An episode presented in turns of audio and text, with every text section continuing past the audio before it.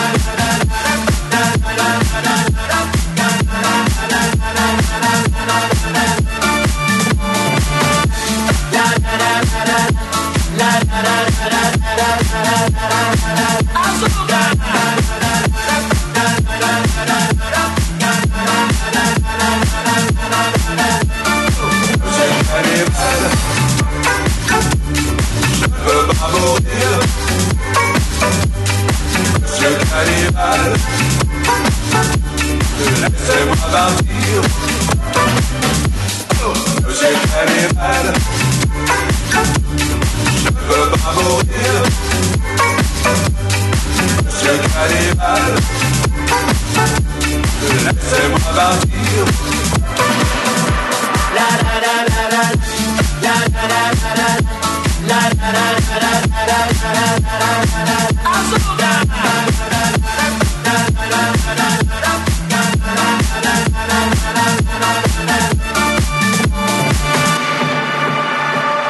Αναστασία. Ναι, παρακαλώ. Μετά το τελευταίο επεισόδιο που είχαμε το. με αυτό το πράγμα, ξέρεις το. Τον COVID. Ναι, ναι, ναι. Δύο πράγματα. Ενώ το πέρασα πολύ ελαφρά. Ναι. Λίγη κούραση μου έχει μείνει και πίναρες. Ε, τώρα έφαγα ένα λουκουμά. Τι λουκουμά; Με ζάχαρη πάνω. Ε, άρα όχι ένα λουκουμά από την μερίδα λουκουμάδες, ένα λουκουμά ένα μεγάλο. Ένα λουκουμά, λουκουμά παραδοσιακό ένα... από αυτούς που ξέρω εγώ. Αυτόν, το, τους γηπέδου, ας πούμε. Ναι, το γηπέδου. Ναι. Δεν είναι από το γήπεδο όμως. Αυτό είναι όσο δύο παλάμες μου. Αυτό, μπράβο, αυτό που δείχνεις. Δύο χέρια ενωμένα, δύο ναι, παλάμες. Ναι, ναι. Αυτό έφαγα. Καλή χώνευση, Γιώργο μου. Έχω αδυνατήσει όμως. Λίγο. Και λες να το ξαναπάρεις. Αχ, δεν πειράζει Γιώργο μου. Καλό να σου κάνει, έτσι δεν λένε οι γιαγιάδες. Χρειάζομαι δύναμη εγώ τώρα. Είμαι στην ανάπτυξη.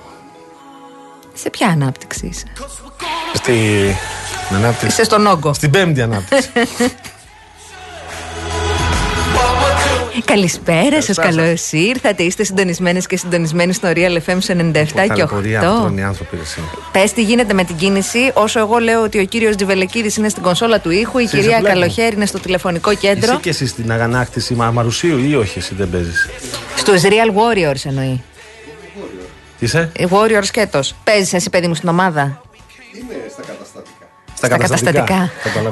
δηλαδή δεν είσαι από τους βασικούς αγανάκτηση Αμαρουσίου. Είσαι χρυσή εφεδρεία. Okay. Λοιπόν, ο κόσμος ταλαιπωρείται να ξέρετε από, στο Κεφισό από το ύψος της Καλυφτάκη, πάνω ψηλά, εκεί στο ύψος της Κεφισιάς. Και πηγαίνει η ταλαιπωρία. Ού, ρε, πώς πηγαίνει. Πάει, πάει, πάει. Κάτσε να σου πω που φάω. Καλά. Φτάνει ε, στο Καραϊσκάκης. Πέροχα. Πέροχα. Υπέροχα. Και για από Πειραιά για να πας και φυσιά αυτή την ώρα είναι μάλλον. Ε, δεν συμφέρει. Δεν το, δεν το προτείνω. Γιατί πηγαίνει αρκετά, δηλαδή φτάνει μέχρι το ύψος του Περιστερίου. Κουράγιο, παιδιά. Η Κηφισίας αρχίζει και αγριεύει τώρα, αυτή την ώρα. Το κέντρο επίσης είναι μάλλον παρα... δύσκολο, αρκετά δύσκολο. Η παραλιακή. Ε, κουράγιο να φτάσετε σπίτι σας στο ταχύτερο δυνατό. Ευχόμαστε ακούγοντας Real FM, την Αναστασία Γιάμαλη. Το Γιώργο Παγάνη. Μέχρι τις 7 θα είμαστε. Βεβαίως. Εγώ θα τα λέω. Εγώ θα τα πω. Η Δέσποινα Καλοχέρι σας είπα ότι είναι στο τηλεφωνικό κέντρο. Δεν σας είπα που περι... Αχ, αυτό το beef πρέπει να σταματήσει με τη Δέσποινα. Πρέπει να σταματήσει. Δες το ύφος της θα μπει μέσα και κακομίρι μου δεν θα σας κρεπλάνει τίποτα. Η Δέσποινα περιμένει τα τηλεφωνήματά ναι. σας στο 211-200-8200, τα SMS σας, real και και αποστολή στο 19600 τα βλέπουμε απευθείας εμείς εδώ στο στούντιο και τα email σας, στούντιο παπάκυριαλεφm.gr. Θα είμαστε μαζί μέχρι τις 7. Ε, ναι. Και τι θα έλεγες να κάνουμε ένα μουσικό διαλυματάκι, να πάμε έτσι να μπούμε σε άλλη διάθεση; Αυτό το κομμάτι εμένα μου αρέσει πάρα πολύ ε, πάρα πάρα πολύ. Έχω και λόγους που μου αρέσει γιατί προσωπικούς εννοώ ναι, στην οικογένειά μου. Αλλά θεωρώ ότι είναι ένα εμβληματικό τραγούδι το οποίο διατρέχει το DNA όλων των Ελλήνων. Δεν νομίζω ότι κανείς δεν μπορεί να συγκινηθεί. Εμείς όμως θα το ακούσουμε όσο περισσότερο μπορούμε για να το αφιερώσουμε σε ένα συγκεκριμένο που, σε ένα συγκεκριμένο που έχει σήμερα γενέθλια. Δεν ξέρω αν είναι θέμα DNA, θέμα καρδούλας, είναι σίγουρα. Ε, να συμφωνήσουμε. Καρδιάς, ψυχής. Mm-hmm, συμφωνούμε σε αυτά. Θα το ψηφίσουμε. Πάμε να ακούσουμε.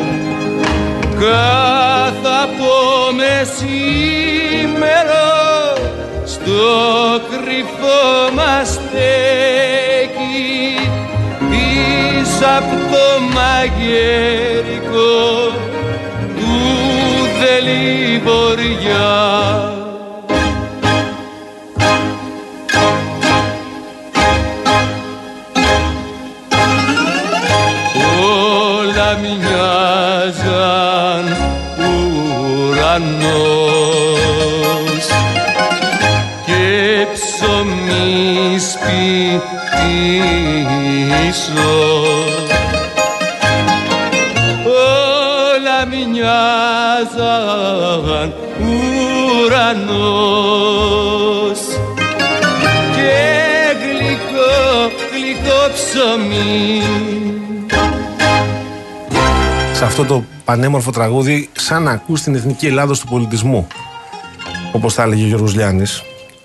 Έχεις Σταύρο Ξαρχάκο. Έχεις Γρηγόρη Πυθικότσι. Έχεις Λευτέρη Παπαδόπουλο. Ηχογράφηση του 1965 Ο Λευτέρης Παπαδόπουλος σήμερα έχει τα γενέθλιά του. Χρόνια πολλά πρόεδρε. Χρόνια πολλά, κάθε καλό. ε, υγεία και αγάπη και ε, επίσης να πούμε στον Ανδρέα του Σαλμή που είναι φίλος του Προέδρου, ελπίζω Ανδρέα μου να ικανοποιήθηκες. Συμφωνείτε, κυρία Γιάμαλη; Συμφωνώ. Εγώ ξέρω ότι το αγαπάω το τραγούδι αυτό. Νομίζω ότι έχει μία σημασία, παρότι εμείς είμαστε μία ενημερωτική εκπομπή. ε, νομίζω ότι αν επιλέγαμε να κάνουμε αφιέρωμα στον Λευτέρη Παπαδόπουλο και στα τραγούδια του, δεν θα έφτανε ούτε μία, ούτε δύο, ούτε τρεις, ούτε τέσσερις εκπομπέ. Η εβδομάδα, είναι αμφίβολο αν θα έφτανε η εβδομάδα. Έτσι. Ναι. Έχει μία σημασία ε, αυτό τον κόσμο που έχει καθορίσει έτσι και την κουλτούρα και τον πολιτισμό μας. Εγώ επιμένω και την καρδιά μας. Ε, καρδιά μας και την ψυχή μας. Το καλό είναι να τον θυμόμαστε και να τον τιμάμε και όσο είναι εν ζωή. Βέβαια. Όλα γίναν κεραυνός Πελαγίσα αλμύρα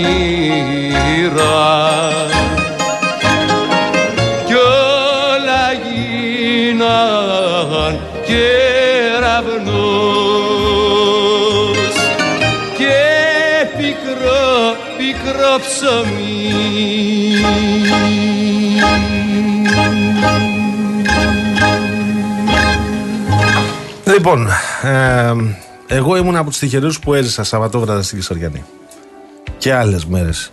Και νομίζω ότι είναι από τις πιο όμορφες γειτονιές της Αθήνας, πιο όμορφες γειτονιές της Ελλάδας. Και είμαι βέβαιος ότι όσοι δεν την έχετε επισκεφτεί Κυριακή μεσημέρι, που ξέρω που πηγαίνετε περισσότεροι για να απολαύσετε τους μεζέδες στην πλατεία, στην Εθνική Αντιστάσεως, στην Εθνική Αντιστάσεως. Με συγχωρείτε, στην Εθνική Αντιστάσεως, εκεί στην Παναγίτσα, να το κάνετε και να κάνετε και τις βόλτες σας. Και, και, να, περάσετε και από το σκοπευτήριο που είναι η ζωντανή Εγώ ιστορία. έπαιζα στο σκοπευτήριο με τους μαθητές μου. Παίζα. Γύρω-γύρω βέβαια από την περίφραξη. Καλά, εκεί μεγαλώσαμε. Λοιπόν, και πάλι χρόνια πολλά στο Λευτέρη Παπαδόπουλο. Χρόνια πολλά και καλά. Σε άλλα νέα μου στέλνει ένας καλός μας συνάδελφος άλλο ναι. μισό λεπτό και ναι. μου λέει για το Λουκουμά, γιατί νομίζω ότι θα περάσει έτσι αυτή η συζήτηση. Ο Λουκουμάς, ε. Πώς το έπαθε και του άνοιξε η όρεξη, αυτός είναι λιτοδίαιτο. τον, κα... τον καταγγέλνω. Γεια σου πάνω μου. Γεια σου πάνω πολύ ζωή μας. Παιδιά, όχι, θα το πω. Έχω πάει για φαγητό με τον Πάγανη, γιατί έχουμε πει ότι κάνουμε παρέα και εκτός αέρα. Πότε, γιατί... τελευταία φορά που είχαμε πάει. Ε, Μάιο είχαμε πάει τελευταία. Ναι.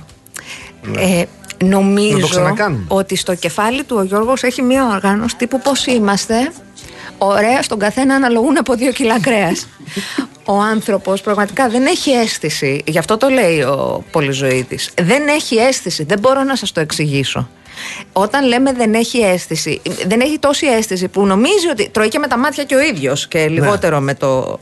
γιατί προσπαθεί να περιορίζεται. Η φάση του είναι, ξέρω εγώ, λουκάνικα. Ε, φέρτε ένα λουκάνικο για τον καθένα. ένα, δεν, δεν είναι καλά. Ήταν ωραίο το μαγαζί, το είχαμε πάει γιατί είχε διάφορα πράγματα. Καταπληκτικό ήταν. Δεν μπαίνω σε αυτό. Ναι, Γιώργο μου, έπρεπε να δοκιμάσουμε. Εσύ κάνεις παραγγελία χοντρική όμως. Μετά ξαναφάγαμε. Ε, μην γελάζει Βελεκίδη, ήταν Κυριακή που πήγαμε εκεί που λέει Αναστασία. Ξαναφάγαμε Τετάρτη μεσημέρι. Δεν υπήρχε. Δεν δηλαδή, είχα κάτι σε ένα και έλεγα. Ναι. Βρε άνθρωπε, είπαμε να φάμε. Αλλά να μπορέσουμε να φύγουμε. Δεν ξέρω. Τέλος πάντων, πάμε να ανοίξουμε τη συζητησούλα μας. Για πάμε, για πάμε. Έχουμε, έχουμε θεματάκια και σήμερα μπόλικα. Α, Φιλιά στον Μπάμπι που ε, μας στέλνει από την κρύα Σουηδία. Λέει δεν είναι τόσο χαμογελαστή στο κόντρο όσο ακούγεται στο ραδιόφωνο. Ε, ναι, βρε παιδιά, άλλο είναι ένα πολιτικό τοξό, άλλο είναι μια εκπομπή που σας κάνει παρέα όταν γυρνάτε σπίτι σας. Αλίμονο. Εσύ με τον ίδιο τρόπο είσαι στο σοβαρό ραντεβού, με τον ίδιο τρόπο είσαι στο καφέ με ένα φίλο, με τον ίδιο τρόπο είσαι με τον καλό σου ή την καλή σου; Ναι. Επίσης είναι και άλλο το μέσο. Το, το ραδιόφωνο είναι μαγικό σου δίνει τη δυνατότητα να. Να μην βλέπεις τον παγάνι όταν ναι, τα λέει αυτά που να λέει. Να παρουσιάζεις περισσότερα πράγματα. Έχεις περισσο... μεγαλύτερη ελευθερία. Αν έχεις φαντασία, αν έχεις διάθεση, μπορείς να εκφραστείς καλύτερα στο ραδιόφωνο από την τηλεόραση. Εδώ κάνουμε την παρέα μας, συζητάμε τα θέματα, κάνουμε και λίγο πλάκα, λέμε και για το λουκουμά. Όχι τον παγάνι, το λουκουμά που έφαγε. Ναι. Τι έγινε εδώ τώρα; Αυτό ήταν λίγο προσβολέα, κάνω ότι δεν το κατάλαβα. Θυμήθηκα τώρα την. Ε, Πώς τη λένε την, την πολύ όμορφη ηθοποιό, τη Δήμητρα Ματσούκα. Ναι, τον είπα κουραμπιέ. Α, τον είχε πει κουραμπιέ, ναι. Θυμάσαι; Είχα πεθάνει. Είχε βγει κάμερες μετά. Ναι. ναι, τον είπα κουραμπιέ. Τελεία. Μπράβο. Λοιπόν, εκτός από το ΣΥΡΙΖΑ, επιστρέφει και η συζήτηση στα πολιτικά. OK, okay, στο Βέβαια. ΣΥΡΙΖΑ είπαμε, κλυδωνίζονται ακόμη οι άνθρωποι. Α ελπίσουμε να βγει λευκός καπνός κάποια στιγμή για να τελειώνουμε να συνεχίσουμε και με τη ζώουλα μα. Ο καπνός δεν η Αναστασία βγαίνει, ο καθένας κάνει μια δήλωση.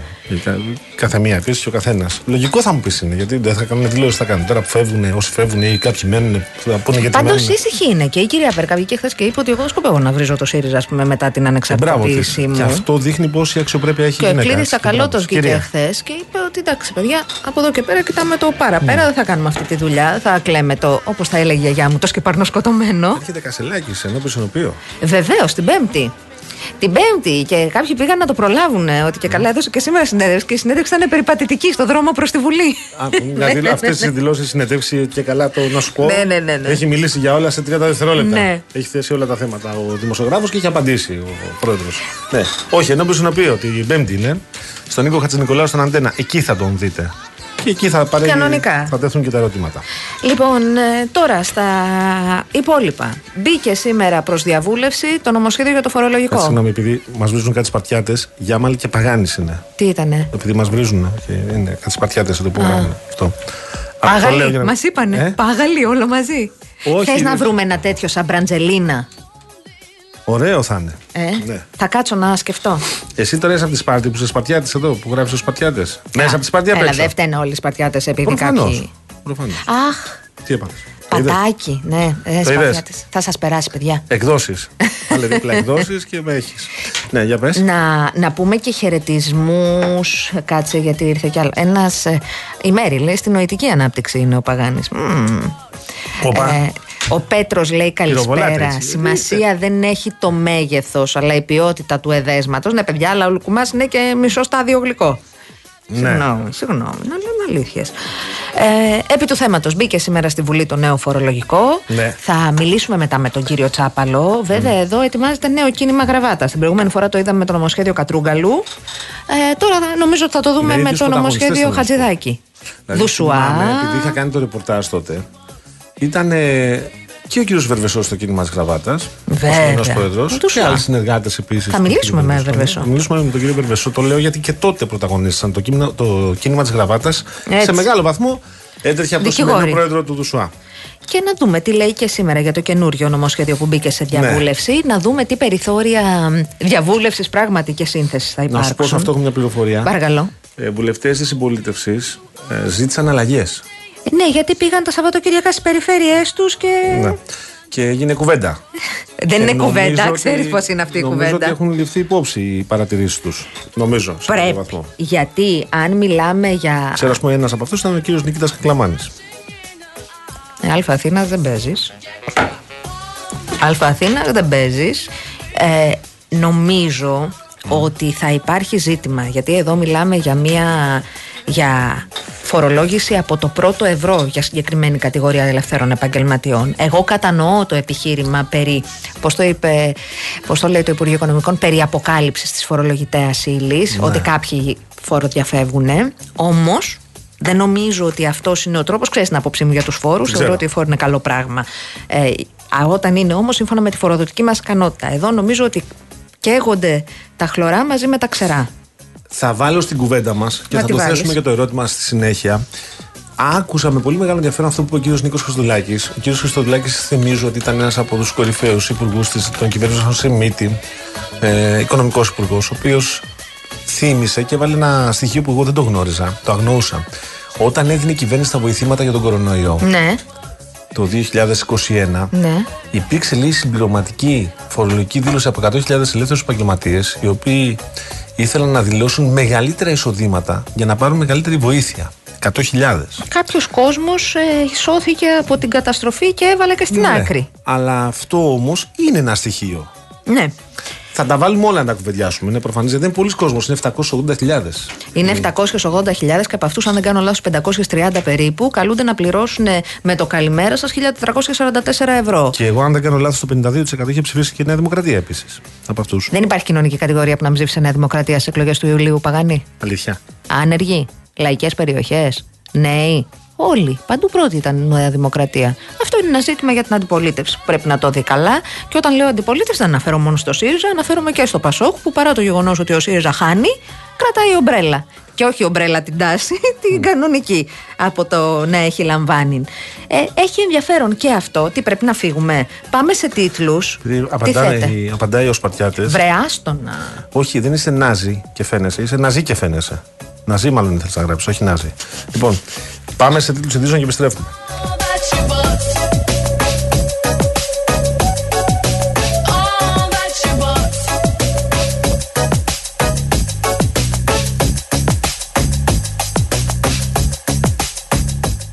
One, two. I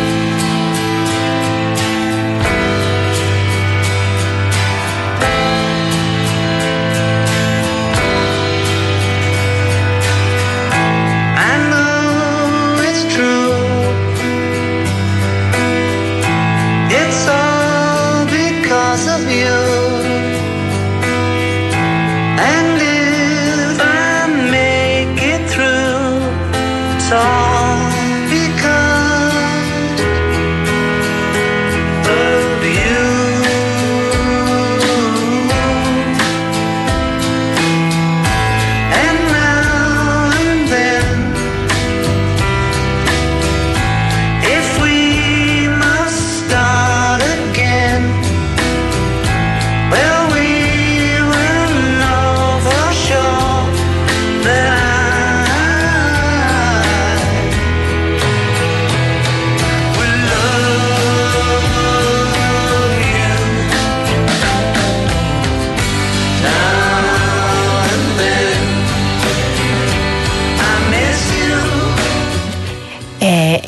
Συγκινηθεί πάρα πολύ με αυτό το τραγούδι. Γνωρίζεις το story; Το ξέρω το story.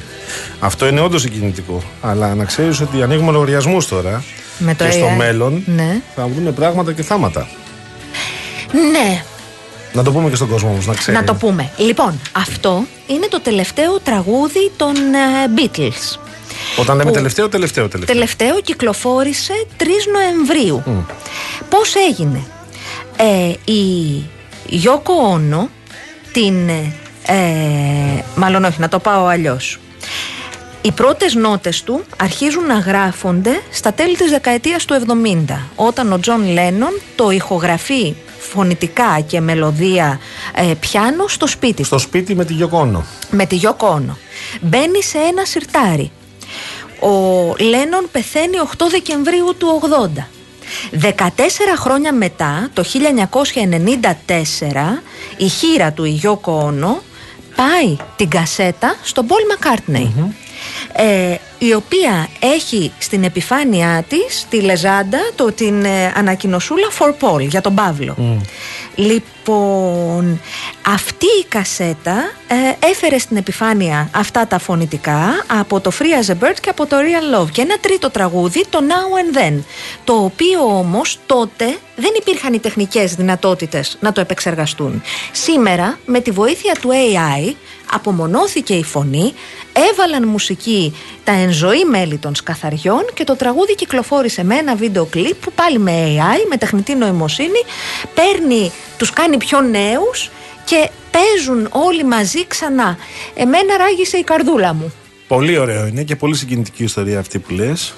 Ε, αλλά εξαρτάται πώς θα χρησιμοποιηθεί έτσι, όλο Συμφωνώ. αυτό. το- Συμφωνώ. Για περισσότερες λεπτομέρειες όμως, Αλέξανδρος Κόντης και τα podcast που κάνει τα σχετικά. Βεβαίως για την να ε, έχετε τεχνητή εικόνα. νοημοσύνη που είναι πραγματικά αξιόλογα και σπάνια εμβαθύνε το ελληνικό, μ, τε- εμβαθύνουν τα ελληνικά μέσα ενημέρωση με τον τρόπο που το κάνει ο Αλέξανδρος Κόντι στα podcast του. Έχει μια σημασία. Δεν ειναι ένα θέμα, ένα Τον ενδιαφέρει επεισόδιο. και έχει ε, δουλέψει πάρα πολύ. Έτσι. Έχει, έχει κάνει μεγάλη έρευνα.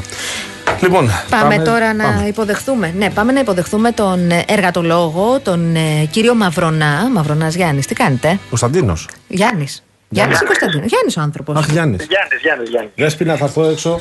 Γελάς. Γιάννη, ευχαριστώ για την πρόσκληση. Κύριε Μαυρονά, εδώ Συγγνώμη, υπάρχει κύριε ένα Μαυρονά. τεράστιο beef Συγγνώμη. μεταξύ της Δέσποινα και του Γιώργου. Η Δέσποινα είναι στο τηλεφωνικό κέντρο. Είναι φίλη μου. Ναι, Με πειράζει. αγαπιούνται βαθιά, αλλά υπάρχει ένα ζήτημα. Ε, ε, ε, αλληλομπερδεύουν ο ένας τον άλλον με τα ονόματα. Έτσι μπήκατε κι εσείς στο προσωπικό τους παιχνιδάκι εδώ. Γι' αυτό. Εντάξει, δεν υπάρχει κανένα πρόβλημα. Εγώ είμαι τώρα, είμαι και εγώ συγκινημένος. Άκουσα και τους Beatles. Αλλά έρχεται και ο τραγουδιστής των Iron Maiden. Θα σας λέω κι εγώ μουσικά νέα.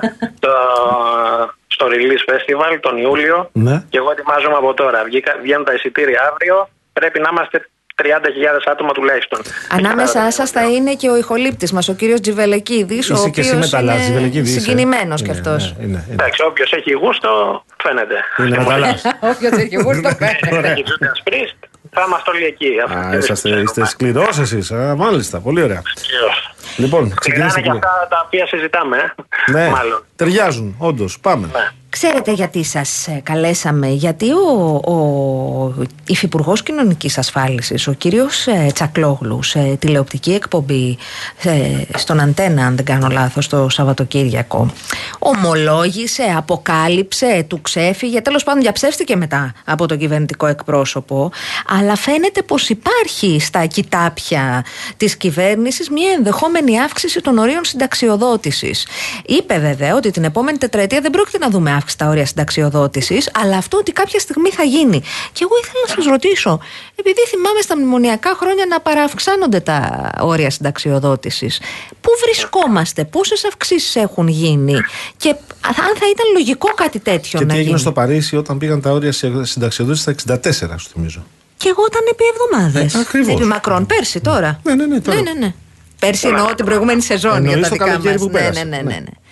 Ναι. Για πείτε μας κύριε Μαυρονά. Ε, το θέμα αυτό έχει, έχει αρκετούς παράγοντες και η ιστορία με την αύξηση των ορίων ηλικίας δεν ξεκινάει τώρα. Ε, ε, ξεκινάει από το 2011. Για να τα βάλουμε σε μία σειρά. Ε, ο κύριος Σακλόγλου είπε ότι μέσα στην επόμενη τριετία δεν είναι απαραίτητο, δεν χρειάζεται και δεν προβλέπεται να γίνουν ε, να γίνει αύξηση του ορίου ηλικίας.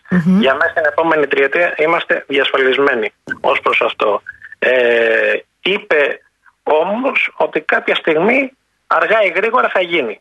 Για να ξέρουμε, για να ξέρουμε τι λέμε. Τι σημαίνει αυτό, ότι από το 2027 και μετά ε, η συζήτηση θα ανοίξει. Η συζήτηση όμως δεν ανοίγει για πρώτη φορά τώρα. Υπήρχε διάταξη του νόμου, του ασφαλιστικού νόμου μνημονιακού του, 2000, ε, του 2010 η οποία τι έλεγε τα όρια ηλικία συνταξιοδότησης των ασφαλισμένων των οργανισμών κοινωνικής ασφάλισης ανακαθορίζονται κατά τη μεταβολή του προσδόκιμου ζωής του πληθυσμού της χώρας. Με σημείο αναφορά στην ηλικία των 65 ετών τότε. Λοιπόν, εμείς έχουμε κάνει ήδη μια αύξηση σημαντική από τα 65 στα 67. Ε, πού θα πάει, στα 70 θα πάει; Λοιπόν, ε, τι άλλο; Λέει αυτή η διάταξη, η οποία δεν καταργήθηκε Ούτε από τον νόμο Κατρούγκαλου, ούτε από τον νόμο Βρούτσι το 2020. Ούτε τώρα από τον νόμο Χατζηδάκη. Ούτε από τον νόμο Χατζηδάκη. Λοιπόν, ε, τι έλεγε ότι η ισχύ αυτής της αναπροσαρμογής αρχίζει από 1η Πρώτου 2021. Ναι. Εμείς το αποφύγαμε αυτό επειδή είχε γίνει πιο πριν η αύξηση στα 67. Τι είπε σε όλα, μέσα σε όλα τα άλλα ο Υφυπουργός, ότι ενώ αυξάνονταν τα όρια, ε, αυξάνει το προσδόκιμο ζωής και αυτό είναι κάτι θετικό για τους συνανθρώπους μας, έτσι. Και μάλιστα είπε και τη υγιούς ε, διαβίωση. Ε, για το ασφαλιστικό αυτό είναι μια βόμβα. Γιατί αυξάνονται πάρα πολλοί οι συνταξιούχοι. Δεν χρειάζεται να σας πω τι έχουμε με την ανεργία ή τι έχουμε με την ανασφάλιστη εργασία. Άρα τι σημαίνει αυτό; Λίγοι εργαζόμενοι οι οποίοι αποδίδουν εισφορές, πολλοί συνταξιούχοι. Το, το κράτος αναγκάζεται να συμμετέχει περισσότερο στη συνταξιοδοτική δαπάνη.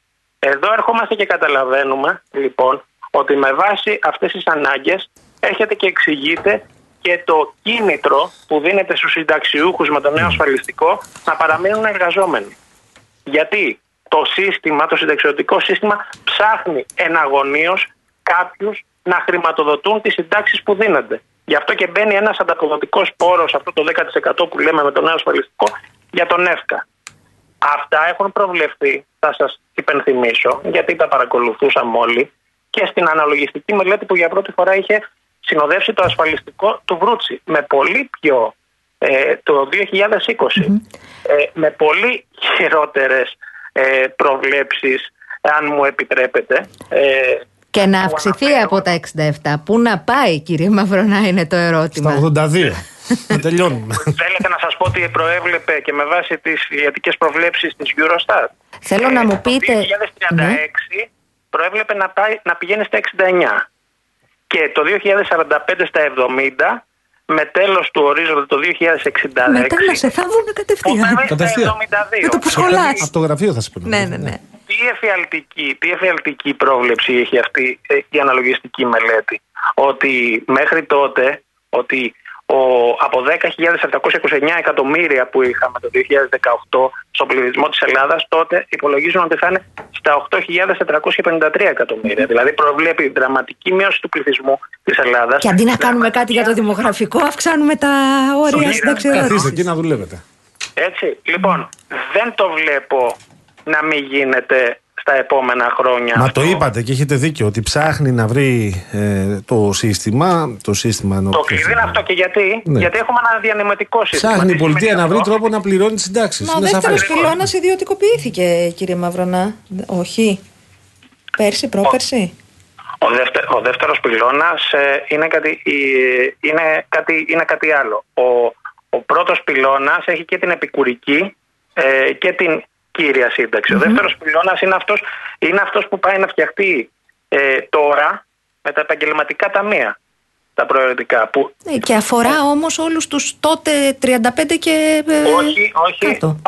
Ο πρώτος πυλώνας έχει την επικουρική ασφάλιση. Είναι μια, είναι μια συνήθις παρανόηση αυτό, γιατί δεν το έχουν επικοινωνήσει και πάρα πολύ καλά. Ο δεύτερος πυλώνας αφορά τα επαγγελματικά ταμεία και ο τρίτος πυλώνας αφορά την αποταμίευση. Όντως, τι έγινε, δεν ιδιωτικοποιήθηκε, έγινε το σύστημα για το νέο ε, επικουρικό ταμείο, το ΤΕΚΑ, για αυτούς που είναι μέχρι 35 χρονών και μπορούσαν να μπουν, ε, ανταποδοτικό και όχι διανεμετικό. Εμείς έχουμε διανεμητικό σύστημα και στις επικουρικές, στις παλιές συντάξεις και στις κύριες συντάξεις. Που σημαίνει εγώ δίνω εισφορές για να παίρνει σύνταξη ο, Ο πατέρας σας. Ναι, ναι, ναι. ναι. Μάλιστα. Έτσι. Ωραιότατα. Δεν δίνω εισφορές για να πάρω εγώ. Κύριε Οπότε για να Μαυρονα. είμαστε, αυτή τη στιγμή δεν κινδυνεύουμε, αλλά η συζήτηση. Αλλά έρχεται, καταλάβαμε. Αυτή τη στιγμή δεν κινδυνεύουμε, θα κινδυνεύσουν στα επόμενα χρόνια. Γιώργο μου, δεν σε βλέπω να την παίρνεις στη Πάρα σύνταξη. πολύ Για καλά μένα δεν φαίνεται. συζητάω. Εδώ με τον Είστε και Τσιβελεκίδη. μικρά παιδιά, δεν έχετε πρόβλημα. Εμείς ναι, Αυτό. βέβαια. Σε βλέπω. Θα τον πάρουν φαντάρο τώρα το σε Γιώργο βλέπω, μας. Γιώργο μου, εσένα μέχρι τα 79.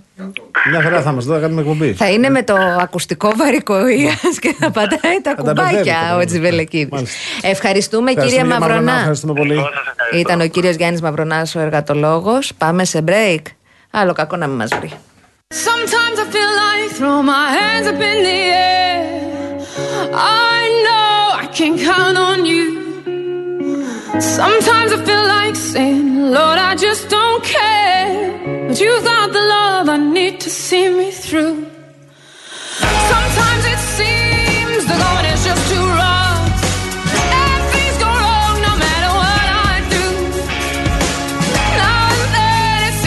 Λοιπόν, πολύ ωραίο το, το τραγουδάκι, αλλά πάμε να υποδεχθούμε τον πρόεδρο του Δικηγορικού Συλλόγου Αθηνών, τον κύριο Δημήτρη Βερβεσό. Βεβαίως. Καλησπέρα, Πρόεδρε. Καλησπέρα, πρόεδρε. Καλησπέρα κυρία Γιάννη, τι κάνετε, πώς είστε; Καλά Κύριε είναι και ο Παγάνη. Γιώργος ο Παγάνης ήταν. Δεν θα το ξεχνούσατε ποτέ αυτό. Ξεχνώ από τις κυρίες πάντα. Είστε ένας κύριος. Ευχαριστώ. Σωστά πράτητε. Λοιπόν, πάμε. Ναι, ε, κύριε Βερβεσέ, θέλω να σας ρωτήσω. Εδώ υπάρχει ένα ζήτημα. Η κυβέρνηση υποστηρίζει ότι με το νέο της φορολογικό δεν κάνει τίποτα παραπάνω από το να αποκαλύπτει την ε, κρυμμένη φορολογητέα ύλη. Ε, εσείς λέτε ότι πρόκειται για λεμιτόμο. Το είχατε πει και με το νόμο Κατρούγκαλου. Είχαν βγάλει και τις αλλάζει; γραβάτες τότε. Βεβαίως, το κίνημα της γραβάτας. Και συμμετείχε τότε ο κύριος πρόεδρος, εγώ θυμάμαι. Πρωτοστατούσε, δεν Κάνει και το συμμετείχε. ρεπορτάζ για τη Real News τότε. Ε, σε- ήταν... Ή- ή- ή- Ήταν από τις πιο σημαντικές στιγμές της ζωής μου. Μάλιστα. Μα. Και παραμένει και αυτή και τώρα. Και αυτή και τώρα πάλι τη ίδια είναι. Χειρότερο ή Όταν- καλύτερο; όταν- όταν- ε, εγώ νομίζω είναι λίγο χειρότερο τώρα, διότι αυτός ο νόμος, ο προηγούμενος του Κατρούγκαλου, ακουμπούσε αυτούς των 15.000 και πάνω, ενώ αυτό ακουμπάει αυτούς που είναι από τις στις μικρές κατηγορίες και φτάνει μέχρι τις 50.000. Αν ε, με βάση τον περιβόητο μέσο όρο του ΚΑΔ, ο οποίος δημιουργεί ένα νέο λογιστικό, ε, όσο πιο πολλά λεφτά βγάζει ο κλάδος, δηλαδή οι πλούσιοι, τόσο πιο πολλά λεφτά βγάζουν και οι, και οι μεσαίοι. Ε, δηλαδή ε, έχετε να χτυπήσει με τεκμαρτό τρόπο αυτούς που είναι από τις 7.000, 5.000 μέχρι τις ε, 50.000. Δηλαδή είναι πολύ μεγαλύτερη γκάμα αυτό που πλήττει με το τεκμαρτό τρόπο φορολόγησης. Δεν είναι... Άρα έχουμε περισσότερα ξε... χλωρά μέσα στα ξερά. Εδώ τώρα δεν έχετε κάποιες ε, διευκολύνσεις. Ε, αντιλαμβάνομαι πλήρως τι λέτε. Εγώ ρωτάω. Ισχύει αυτό που ακούω ότι θα έχετε για τρία χρόνια απαλλαγή δικηγόροι ή δεν ισχύει αυτό; Τρία χρόνια απαλλαγή νέων, νέων, συνα- νέων επαγγελματιών, Νέων, ναι. στην οποία σε εμάς μετράνε και τα χρόνια της άσκησης των ανθρώπων που έχουν ξεκινήσει να κάνουν ασκούμενοι. Ε, δηλαδή στα τρία χρόνια κάποιος που είναι πλουσίο ή μπορεί να βγάζει 10.000, 7.000 και σε 4 να βγάζει 9 και μετά από λίγο 10 και μετά 14. Δηλαδή εκείνοι οι άνθρωποι που είναι 9 χρόνια στο επάγγελμα είναι όλοι φοροφυγάδε. Μια μητέ... να σας... Έχω πει παρα... σε- σε χαρακτηριστικά παραδείγματα. Μητέρα που μεγαλώνει τα παιδι- το παιδί της ή τα παιδιά της και, και ζει, ζει- ζει από, τα, από τα εισοδήματα του άντρας και κάνει κάνα δύο δικαστήρια. Ή ένας νέος συνάδελφος που διαβάζει με πρωτοτυπιακέ σπουδές. Ή ένας που μένει στο σπίτι του και έχει το σπίτι του για γραφείο. 13.000 είναι αυτοί, 12.977. Ή ένας ο οποίος οφείλει 33% χρωστάει 120 δόσεις. Όλοι αυτοί είναι φοροφυγάδες που κλέβουν το δημόσιο ή άνθρωποι που προσπαθούν να επιβιώσουν σε αυτή τη συγκυρία τη δύσκολη. Και για να απαντήσω και σε αυτό που λέει η κυβέρνηση, τελικά δεν υπάρχει φοροδιαφυγή. Υπάρχει, δεν θα πρέπει να την βρείτε. Η κυβέρνηση ίδια έλεγε πριν από λίγο καιρό ότι έχει στα χέρια της τα νέα όπλα με τα POS, τα My Data, το, τις έμεσες και άμεσες τεχνικές ελέγχου. Έχετε σε μια κατηγορία η οποία έχει ήδη τρία, δύο τεκμήρια, θυμίζω τα 650 του τέλους επιτεδεύματο, που σε αυτές τις κατηγορίες δεν το αφαιρεί, παρά μόνο στους πλούσιους, δηλαδή κάνει τους πλούσιους λίγο πλουσιότερους, μειώνοντας το, το, το τέλος επιτεδεύματο. Και δεύτερον, τα τεκμήρια διαβίωσης. Δηλαδή, ένας φοροφυγάς δεν έχει αυτοκίνητο, δεν έχει σπίτι, τι τα κάνει τα λεφτά. Τα βλέπεις, τα έχεις στο σιρτάρι και τα κοιτάει. Άρα λοιπόν κάπου τα, κάπου τα χαλάει. Και Πληρώνει κάρτες, πληρώνει. Α, Έχει, έχει δύο τεκμήρια και έχει να βάλει και τρίτο τεκμήριο. Έχει έμεσες τεχνικές, έχει άμεσες τεχνικές. Και τι κάνει, ε, πάει στην εποχή την παλιά, ξεκινάει από το χωροντούλα από τις ιστορίες, βγάζει τα τεκμηρικά τεκμήρια της εποχής Παλαιοκρασάτσο, Βόλα και γεννηματάκια και λέει: Παιδιά, συγγνώμη, επαναφέρω λίγο τα αποτυχημένα κριτήρια για να, για να πιάσω, επειδή δεν μπορώ να πιάσω τους 500 φοροφυγάδε. Τους, ε, ο- με- μεταξύ των οποίων είναι και κάποιοι φοροφυγάδε, δεν ξέρει πώς είναι. Αυτό τώρα δεν είναι τώρα. Επιστρατεύει τις ανώνυμες καταγγελίες, τους, όχι τι επώνυμες, τα ανώνυμες. Ναι. Ναι, Έχουνε- δηλαδή πάμε στην εποχή των κουκουλοφόρων. Εδώ εντάξει. λένε για ένα 71% Αυτή είναι, αυτή πρόεδρε. είναι, είναι σύγχρονο κράτος τώρα αυτό που λέτε τώρα. Το καταλαβαίνετε. Και κυρίως έχει αυτή την περιβόητη, τον περιβόητο μέσο όρο του ΚΑΔ. Δηλαδή, αν κάποιος βγάζει πολλά λεφτά και ένας λίγα, τεκμέρεται ότι αυτός που βγάζει τα λίγα πρέπει να βγάζει αυτό, ε, πάνω από αυτό που βγάζει τα πολλά. Δεν το- αυτό δεν υπάρχει σε καμία χώρα της Ευρώπης. Αντικαθιστά το συντελεστή καθαρού κέρδους με μια νέα έννοια του μέσου όρου του ΚΑΔ. Δηλαδή, αν, κάποιο, αν ο, ο μέσος όρο των δικηγόρων ή των ιατρών βγάζει λέει, κάποια πολλά λεφτά, πρέπει και εκείνοι που δεν βγάζουν να τεκμέρουν ότι βγάζουν περισσότερα και κλέβουν. Δεν πάμε στην έννοια ότι ό,τι βγάζω φορολογώ με βάση αυτά τα οποία έχω. Δεν ξέρω αν το καταλαβαίνετε. Αυτό αυτός ο μέσος όρο του ΚΑΔ είναι καταστροφικός για τους για τους μεσαίους. Για τη μεσαία τάξη, όχι για τη μικρή τους στοχοδιάβολου που είναι το 19, 20, 14, 196 στα 9 χρόνια. Δηλαδή Γιατί, ένα μας εξομοιώνει- γραφείο. μας εξ- Κύριε Παγάνη, μας Ναι. εξομοιώνει με εργάτε. Τι σχέση έχει ένας εργάτης ο οποίος έχει το μισθό του, έχει δώρα νυχτερινά, Ναι. Κυριακές, αργίες, Σάββατα, αφορολόγητο, ασφαλιστικές φορές που εκπίπτουν, με εμάς που δεν μας εκπίπτει ασφαλιστικές φορές, δεν έχουμε Χριστούγεννα Πάσχα γιατί είναι κλειστά τα δικαστήρια, δεν έχουμε υπερορίες νυχτερινά, δουλεύουμε ήλιο με ήλιο. Υπάρχουν συνάδελφοι που δουλεύουν για 800, 900 και 1000 ευρώ σε γραφεία και οι οποίοι, να πούμε, οι οποίοι θεωρούν, θεωρούν ότι είναι όλοι φοροφυγάδες επειδή δεν βγάζουν ε, 19-20. Εσείς, Πρόεδρε, είστε υποχρεωμένος και πολύ καλά κάνετε να εκπροσωπείτε όλους τους συναδέλφους σας. Και το κορίτσι το οποίο μπαίνει τώρα και έχει πάρει το πτυχίο του και το, και το αγόρι το οποίο ξεκινάει. Αλλά εγώ να ρωτήσω, τα γραφεία δεν θα αντέξουν δηλαδή αυτή την επιβάρυνση; Όταν ένα γραφείο για να ξεκινήσει ένας επαγγελματίας ελεύθερος. Προσέξτε, σας- να πούμε και το εξής, το λέω και πάντα και θέλω να, να γίνει κατανοητός ακροατής. Έχετε και φορολογεί τον ελεύθερο επαγγελματία τεκμέρετε λέει πώς ζεις με 7 και 8.000 και 5.000. Την ίδια στιγμή το 70% των εταιριών είναι σε, σε ζημιογόνους χρήσει χρόνια τώρα που αυτές πώς ζουν οι εταιρείες. Αυτές γιατί τις φορολογεί με τεκμαρτό τρόπο; Και φορολογεί τον ελεύθερο επαγγελματία. Γιατί ένας που, είναι μια, μια, που έχει μια δικηγορική εταιρεία δεν φορολογεί και ένα που έχει μια απλή που είναι άλλος- απλός ελεύθερος επαγγελματίας φορολογείται με τεκμαρτό τρόπο. Δεν καταλαβαίνω αυτή τη διαφοροποιητική λογική των εταιριών, των απλών εταιριών, των νίκη, των ομικρών, των οδονόμικρων έψεων, των επί, των επέτων, σε σχέση με τον απλό φορολόγο. Όποιος κάνει δηλαδή ατομική επιχείρηση θα την κλείσει. Πρέπει να κλείσει τα βιβλία του και να φύγει. Άστα. Κυρία Γιάμαλη, εσείς. Εγώ, δεν, είπα- εγώ δεν, δεν, δεν λέω ότι όλοι οι συνάδελφοί μου δεν φοροδιαφεύγουν. Υπάρχουν άνθρωποι που φοροδιαφεύγουν, να τους βρούμε αυτούς. Να, να πάμε σε μέθοδο, τους προτείναμε. Συγκεκριμένε αντιπροτάσει. Τι να αυξηθούν τα προτείνετε γραμμάτια εσείς; προείσπραξη. Τους προτείναμε να αυξηθούν τα γραμμάτια προείσπραξη.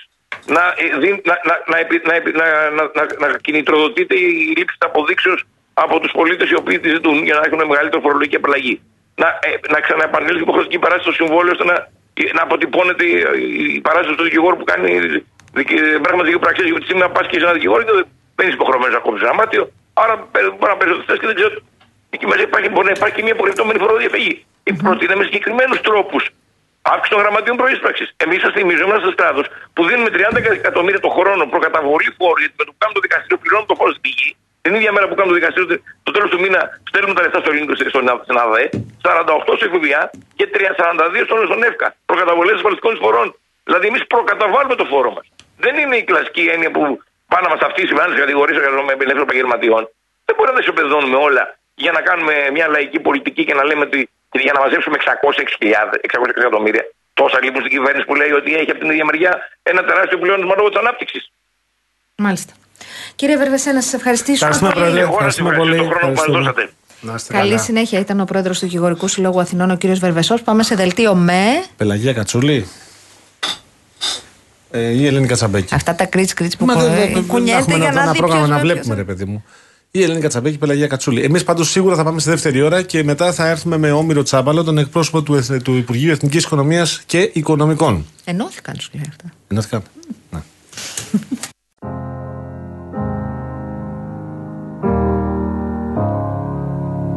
Hello,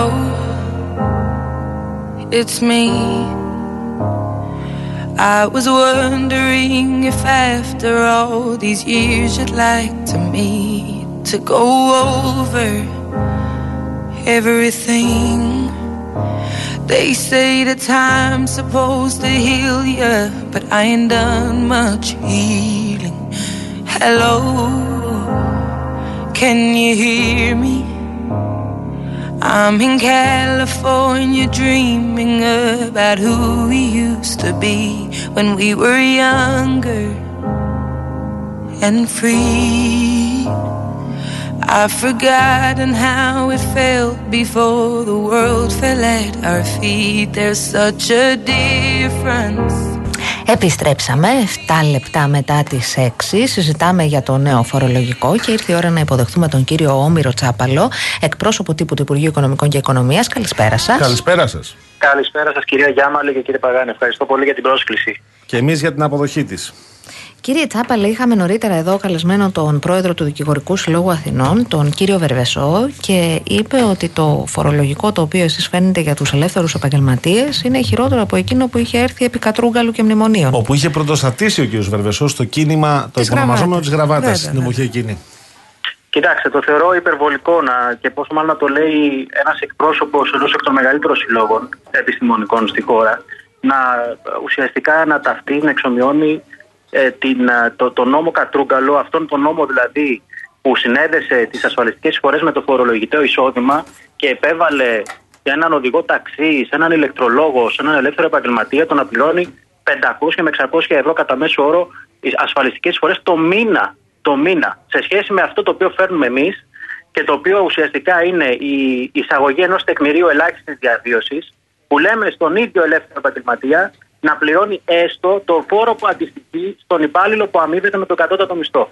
Είναι, είναι χαοτική η διαφορά μεταξύ των δύο προβλέψεων. Δεν μπορούν να συγκριθούν σε καμία περίπτωση και νομίζω ότι και αν μιλήσουμε και με τον κόσμο έξω που τον αφορά ε, άμεσα το θέμα, όλοι νομίζω έχουν, ή οι περισσότεροι έχουν καταλάβει ότι αυτό το οποίο πάμε να φέρουμε βασίζεται πάνω στη λογική της φορολογικής και της ε, ε, κοινωνικής δικαιοσύνης. Γιατί δεν είναι δυνατόν να επιτρέπουμε ε, συνεχώς ένας μέσος μισθωτός να πληρώνει φόρο 1160 ευρώ το χρόνο, ένας μέσος συνταξιούχος να πληρώνει φόρο 847 ευρώ το χρόνο και ένας μέσος ελεύθερος επαγγελματίας ο οποίος κάθε χρόνο δαπανά 40 δισεκατομμύρια ευρώ να δηλώνει 4 δισεκατομμύρια ευρώ εισόδημα και να πληρώνει μέσο φόρο 867 ευρώ. Αυτό λοιπόν πάμε να θεραπεύσουμε, που είναι με μια αδικία μεταξύ των διαφόρων κοινωνικών ομάδων, αλλά και μια δια- αδικία εντός των ίδιων των ελευθερών επαγγελματιών, καθώς το 4% αυτών των ανθρώπων πληρώνουν το 50% του φόρου που προέρχονται από τους ελεύθερους επαγγελματίες. Μισό λεπτό, μισό λεπτό. Και αυ- με βάση αυτά πρέπει να κάνουμε αντιπολίτευση. Όποιος θέλει να κάνει αντιπολίτευση. Μιλώντας για τα δεδομένα, δεν είμαι σίγουρη ότι οι επαγγελματικοί φορείς επιθυμούν να κάνουν αντιπολίτευση, απλά εκ- εκπροσωπούν τους κλάδους που εκπροσωπούν. Μιλήσατε για τα 40 δις όμως, που ο κύριος Στουρνάρας έχει πει, ο διοικητής της Τράπεζας της Ελλάδος, ότι φαίνονται να είναι μαύρα. Αυτά τα έχετε εντοπίσει ότι είναι από συναλλαγές των ελευθερών επαγγελματιών; Μίλησα για 40 δισεκατομμύρια ευρώ δαπάνες, οι οποίες είναι εμφανεί οι δαπάνες. Μέσα από το MyData φαίνεται ότι στα προηγούμενο έτος, φορολογικό έτος, οι ελεύθεροι επαγγελματίες δαπάνησαν ε, ε, 40 δισεκατομμύρια ευρώ. Αλλά την ίδια στιγμή δήλωσαν 4 δισεκατομμύρια ευρώ ως έσοδα. Ε, αυτό είναι μια, ε, ξε- ένα ξεκάθαρο, μια ξεκάθαρη ένδειξη ότι εδώ υπάρχει ένα μεγάλο κομμάτι φοροδιαφυγής. Και εμείς ερχόμαστε όχι μόνο με αυτή την πρόβλεψη για τη φορολόγηση των ελευθερών επαγγελματιών, αλλά και με άλλα 10-11 μέτρα ε, αντιμετώπισης της φοροδιαφυγής να μειώσουμε, να συρρυκνώσουμε όσο μπορούμε αυτό το φαινόμενο. Θέλω όμως να επιμείνω, κύριε Τσάπαλε. Ο, οι Έλληνες καταναλώνουν, αυτός είναι ο τίτλος και της ε, Καθημερινής και του Πρόταγκον και άλλων site, καταναλώνουν 40 δις ευρώ περισσότερα από όσα δηλώνουν στην εφορία. Δεν μιλάει για τους ελεύθερους επαγγελματίες, μιλάει γενικά για τα οικονομικά της χώρας. Ο διοικητή της Τράπεζα Ελλάδος είχε προσδιορίσει το ύψος της Ναι. φοροδιαφυγής περίπου στα 40 δισεκατομμύρια. Εμεί 31 Οκτώβρη. Έχουμε μια εκτίμηση της, ότι κάθε χρόνο περίπου 10 με 12 δισεκατομμύρια ευρώ είναι εκείνα τα χρήματα τα οποία ε, δεν μπορεί ουσιαστικά, ουσιαστικά είναι προϊόν φοροδιαφυγής. Και ότι δεν μπορεί το, δη- η δημόσια διοίκηση, η φορολογική αρχή να, τη- να τα εντοπίσει. Και Άρα όχι είναι να και δώσει από τους έσοδα. ελεύθερους επαγγελματίες, όχι από τους ελεύθερους επαγγελματίες. Είναι συνολικό το φαινόμενο, δεν είναι Α. μόνο θέμα των ελευθερών επαγγελματιών. Ωραία. Γιατί όταν για παράδειγμα, όταν για παράδειγμα κάποιος συνταξιούχος ή μισθωτός ε, δεν ζητάει απόδειξη ή ζητάει το μισό ύψος της απόδειξης, εδώ δεν φταίει μόνο ο ελεύθερος επαγγελματίας που δίνει τη μισή απόδειξη. Φταίει και ο, ο συνταξιούχος ή ο μισθωτός ή ο άλλος ελεύθερος επαγγελματίας, ο πελάτης, ο οποίος δέχεται να. Καλά, φταίτε και εσείς που δεν τους δίνετε κίνητρα και δεν μετράει πουθενά. Εδώ κύριε δεν θα Τσάπαλε. έπρεπε να δοθούν κίνητρα, κύριε Τσάπαλη, σε Υπάρχουν αυτό. κίνητρα, υπάρχουν κίνητρα. Αν ζητήσεις αποδείξεις από γιατρούς, για παράδειγμα, μετράνε διπλά το να χτίσει το αφορολόγητο. Ε, υπάρχει κίνητρο επίσης μέσα από την εφαρμογή του απόδειξη, ε, όπου θα δίνουμε και ένα χρηματικό πόνο στους πολίτες έως 3.000 ευρώ σε περιπτώσεις που βοηθούν την ΑΔΕ προκειμένου να αποκαλύψουμε ή πλαστές αποδείξεις ή αποδείξεις οι οποίες δεν έχουν περαστεί στο MyData. Κάτι και για το οποίο αυτό που σας περιέγραψα έχουμε κατηγορηθεί ότι δημιουργούμε ουσιαστικά ένα καθεστώς ρουφιάνων μεταξύ των πολιτών. Δεν είναι έτσι, αν μου επιτρέπετε, γιατί με την ίδια λογική και έχοντας το ίδιο δικαίωμα κάποιος πολίτης να καταγγείλει, για παράδειγμα, τη διάρρηξη ενός δικού του χώρου στην αστυνομία, με την ίδια λογική θα πρέπει να έχει και το δικαίωμα να καταγγείλει όταν ένας άλλος συμπολίτης του, μια άλλη επιχείρηση, ουσιαστικά το φοροκλέβει. Γιατί αυτό, μιλά, για, ε, αυτό πρόκειται. Όταν ε, ε, δεν δίνει μια επιχείρηση το πλήρες ποσό σε απόδειξη και το υπόλοιπο το κρατάει στην τσέπη του, ε, ο επιχειρηματίας, είναι ουσιαστικά μια διπλή κλοπή και από τον πελάτη, ο οποίος αγόρασε ένα προϊόν ή μια υπηρεσία για ένα συγκεκριμένο ποσό, αλλά και προς την φορολογική αρχή και το κράτος κατ' επέκταση, γιατί αυτά τα χρήματα είναι διαφυγόντα κέρδη για τους ίδιους τους πολίτες, που δεν οδηγούνται στην ε, ενίσχυση της παιδείας, που δεν- δεν οδηγούνται στην ενίσχυση της υγείας. Αυτό λοιπόν είναι, ε, το περιγράφω όσο γίνεται πιο απλά η καρδιά της φοροδιαφυγής και εδώ ερχόμαστε να το αντιμετωπίσουμε με μια σειρά από μέτρα, όπως είναι η διασύνδεση των POS με τις ταμιακές, το ψηφιακό τιμολόγιο, το ψηφιακό πελατολόγιο, ε, η ηλεκτρονική καταχώρηση όλων των παραστατικών στο My Data, ε, η ρύθμιση για τα Airbnb, η κατάργηση των μετρητών σε αγοραπολισίες ε, ακινήτων και μια σειρά ακόμα οι έμεσες τεχνικές ελέγχου που ε, θεσπίζονται για την ΑΔΕ, που είναι κάποιες επιπλέον διατάξεις του νομοσχεδίου, οι οποίες δεν έχουν φωτιστεί όσο ενδεχομένως θα έπρεπε. Καταλαβαίνω τον λόγο, γιατί μιλάμε πρωτίστω για το νομοσχέδιο για τη φορολόγηση των ελευθέρων επαγγελματιών, γιατί εκεί μιλάμε για μια επιβάρυνση επιπλέον. Αλλά όλα αυτά μαζί θα αποφέρουν όφελος για τον κόσμο, θα δοθούν τα χρήματα αυτά πίσω πάλι στην κοινωνία, με τη μορφή ενίσχυσης της παιδείας, της υγείας και του κοινωνικού κράτους. Αλλά και για έναν ακόμα λόγο. Να καταφέρουμε, έχοντας μαζέψει χρήματα από τη φοροδιαφυγή, να μειώσουμε περαιτέρω τους φορολογικούς συντελεστές. Κάτι το οποίο νομίζω όσοι μας ακούν το θέλουν. Είτε είναι μισθωτοί, είτε συνταξιούχοι, είτε ελεύθεροι επαγγελματίες. Λοιπόν, επειδή απευθύνεστε σε αυτούς που μας ακούν και πολύ καλά κάνετε, εγώ θα πιάσω μερικά μηνύματα τώρα όσο σας έχουμε στον αέρα, όσο προλαβαίνω, για να μα, τα ακούτε και να μας απαντάτε. Για παράδειγμα, εδώ έχουμε έναν μηχανολόγο μηχανικό, ο οποίος είναι ενεργειακός επιθεωρητής και μας ακούει, ακούει την εκπομπή ο κ. Δημήτρης Μαντάς, ο οποίος λέει με την κατάργηση των ελάχιστων αμοιβών, κυρίως μηχανικοί δικηγόροι, το κράτος πλέον χάνει ΦΠΑ και φόρο εισοδήματος. Ένας μηχανικός μπορεί να μελετήσει ένα ξενοδοχείο πέντε αστέρων σε ένα πολύ γνωστό νησί, να κάνει δήλωση αμοιβή 500 ευρώ, ενώ η ελάχιστη νόμη μείνει 25.000 ευρώ ε, και στην αγορά κανείς δεν το κάνει με κάτω από 15-20 ε, ευρώ. Με άλλα λόγια υπάρχουν πολλά και δίκαια μέτρα τα οποία το κράτος μόνο του καταργεί. Ε, ένα σχόλιο από αυτού. Δεν καταργείται η, καμία ελάχιστη αμοιβή με το νομοσχέδιο που περιγράφω. Αντιθέτως, θεσπίζουμε την ελάχιστη αμοιβή ως τεκμήριο προκειμένου ελεύθεροι επαγγελματίες που μέχρι τότε δεν πλήρωναν τίποτα ή δήλωναν συνεχώς ζημιές να πληρώνουν έσω- έστω το φόρο που αντιστοιχεί στον ε, κατώτατο μισθό. Δεν πειράζουμε τις ελάχιστες αμοιβές αν αυτές είναι θεσμοθετημένες σε κανέναν κλάδο. Ούτε στους μηχανικούς ούτε πουθενά άλλου. Αυτό δεν ξέρω πώς έχει περάσει και αν ισχύει γενικά και ο κόσμος τον έχει αυτό σαν εντύπωση. Δεν έχουμε πειράξει τίποτα όσον αφορά ε, αυτό το πράγμα. Αντιθέτως, κάνουμε και κάτι ακόμα. Για να δείτε ότι αν ψάχνει κάποιος τις λεπτομέρειες, θα δει ότι πραγματικά το νομοσχέδιο αυτό που παίρνουμε δεν θέτει και τη κοιλιά στο λαιμό στον κάθε ελεύθερο επαγγελματία. Αντιθέτως, καταλαβαίνει και τις ειδικές συνθήκες. Παράδειγμα, αν, υ- αν υπάρχει ένας συνταξιούχος που παράλληλα είναι ελεύθερος επαγγελματίας, που είναι δεκάδες χιλιάδες αυτοί, ή αν ένας, είναι ένας μισθωτός και παράλληλα ελεύθερος επαγγελματίας, που είναι πάνω από 150.000 αυτοί, δεν θα πληρώσουν το σύνολο του τεκμηρίου, θα πληρώσουν μόνο τη διαφορά σε φόρο. Δηλαδή, αν έχουν ένα εισόδημα 12.000 ευρώ ε, από τη μια πηγή εισοδήματος ε, και έχουν και το μισθό ε, γύρω στις 7.000 ευρώ, θα πληρώσουν τη διαφορά. Δηλαδή θα φορολογηθούν για το 5.000, δεν θα, προ- δεν θα φορολογηθούν για το σύνολο του τεκμηρίου. Και αυτό φυσικά ευνοεί δεκάδες χιλιάδες πολίτες. Οι, ελεύθεροι, οι νέοι ελεύθεροι επαγγελματίες για τα τρία πρώτα χρόνια δεν θα πληρώσουν ε, φόρο. Ναι, αλλά τεκμηρίου. πιάνετε και την άσκηση, έλεγε για παράδειγμα στου δικηγόρους ο κύριος Βερβεσός πριν, ε, κύριε Τσάπαλε, μέχρι να, να φτιάξεις όνομα και να μπορέσεις να υπάρξεις και να βγάζεις κάτι παραπάνω από τον κατώτατο, χρειάζονται χρόνια. Και αν πιάνετε και Αν την θέλει- άσκηση. Ωραία. Εγώ το ακούω αυτό που λέει ο κ. Βερβεσός. Αν θέλει όμως και ο δικηγορικός του σύλλογος να ακουστεί, πέραν από το να, ακούω, να το ακούω εγώ και εσείς και οι ακροατές μας, θα του πρότεινα να καταθέσει τις προτάσεις του στη διαβούλευση που είναι από σήμερα σε ισχύ και να μην βγαίνει συνεχώς στα κανάλια και να λέει να αποσυρθεί το νομοσχέδιο, γιατί δεν συμβάλλει στη δημόσια. Δικαίωμά του είναι του κυρίου Βερβεσού το πώς θα Φυσικά και είναι λειτουργεί ως δικαίωμά του, εκπρόσωπος όπως του και- φορέα του. Φυσικά και είναι και δικαίωμά του, αλλά δεν νομίζω ότι είναι δικαίωμά του να βγαίνει και να λέει ότι ε, το νομοσχέδιο αυτό ε, θα πρέπει να αποσυρθεί και ότι ε, καταστρατηγούνται τα δικαιώματα των νέων επαγγελματιών, ενώ υπάρχουν συγκεκριμένες προβλέψεις Μάλιστα. για τους νέους επαγγελματίε και Επιτρέψτε μου ειδικότερα όμως. για τους δικηγόρους. Από αυτό το νομοσχέδιο εσείς ε, στοχεύετε, φιλοδοξείτε να λάβετε 606 εκατομμύρια, σωστά; Σε, ουσιαστικά κάθε χρόνο ακριβώς επιζητούμε γύρω στα 606 επιπλέον εκατομμύρια Την προκειμένου ώρα- να τα δώσουμε πίσω. Την Σε- ώρα που σύμφωνα με τον κύριο Στουρνάρα είναι 40 τα δις τα οποία φαίνεται να είναι ε, αποτέλεσμα φοροδιαφυγής, τα οποία δεν δηλώνονται, τα οποία κυκλοφορούν στην ε, αγορά με τον έναν ή τον άλλο τρόπο. Το ερώτημά μου εμένα είναι το εξής. Ε, οι, όλοι οι επαγγελματικοί κλάδοι που πλήττονται λένε ότι χτυπάτε τη μαρίδα με αυτήν την ε, ρύθμιση και όχι αυτούς που πράγματι έχουν. Και ρωτώ σε αυτό το πλαίσιο, αφού χρειάζεστε φορολογικά έσοδα και διεύρυνση της φορολογικής βάσης, γιατί δεν ε, αποσύρετε κάποιες από τις ε, φοροαπαλλαγές των εφοπλιστών, γιατί δεν μειώνετε το όριο των γονικών παροχών εκεί που ήταν ή λίγο παραπάνω, στα 300 χιλιάρικα, όχι στα 250 που ήταν και το έχετε πάει για κάθε γονέα στα 800 χιλιάρικα και γιατί δεν ε, βρίσκεται περισσότερο ε, το τι κάνουν οι μεγάλες επιχειρήσεις οι οποίες επίσης φοροδιαφεύγουν με τεράστια άνεση και με πολύ μεγαλύτερα έσοδα.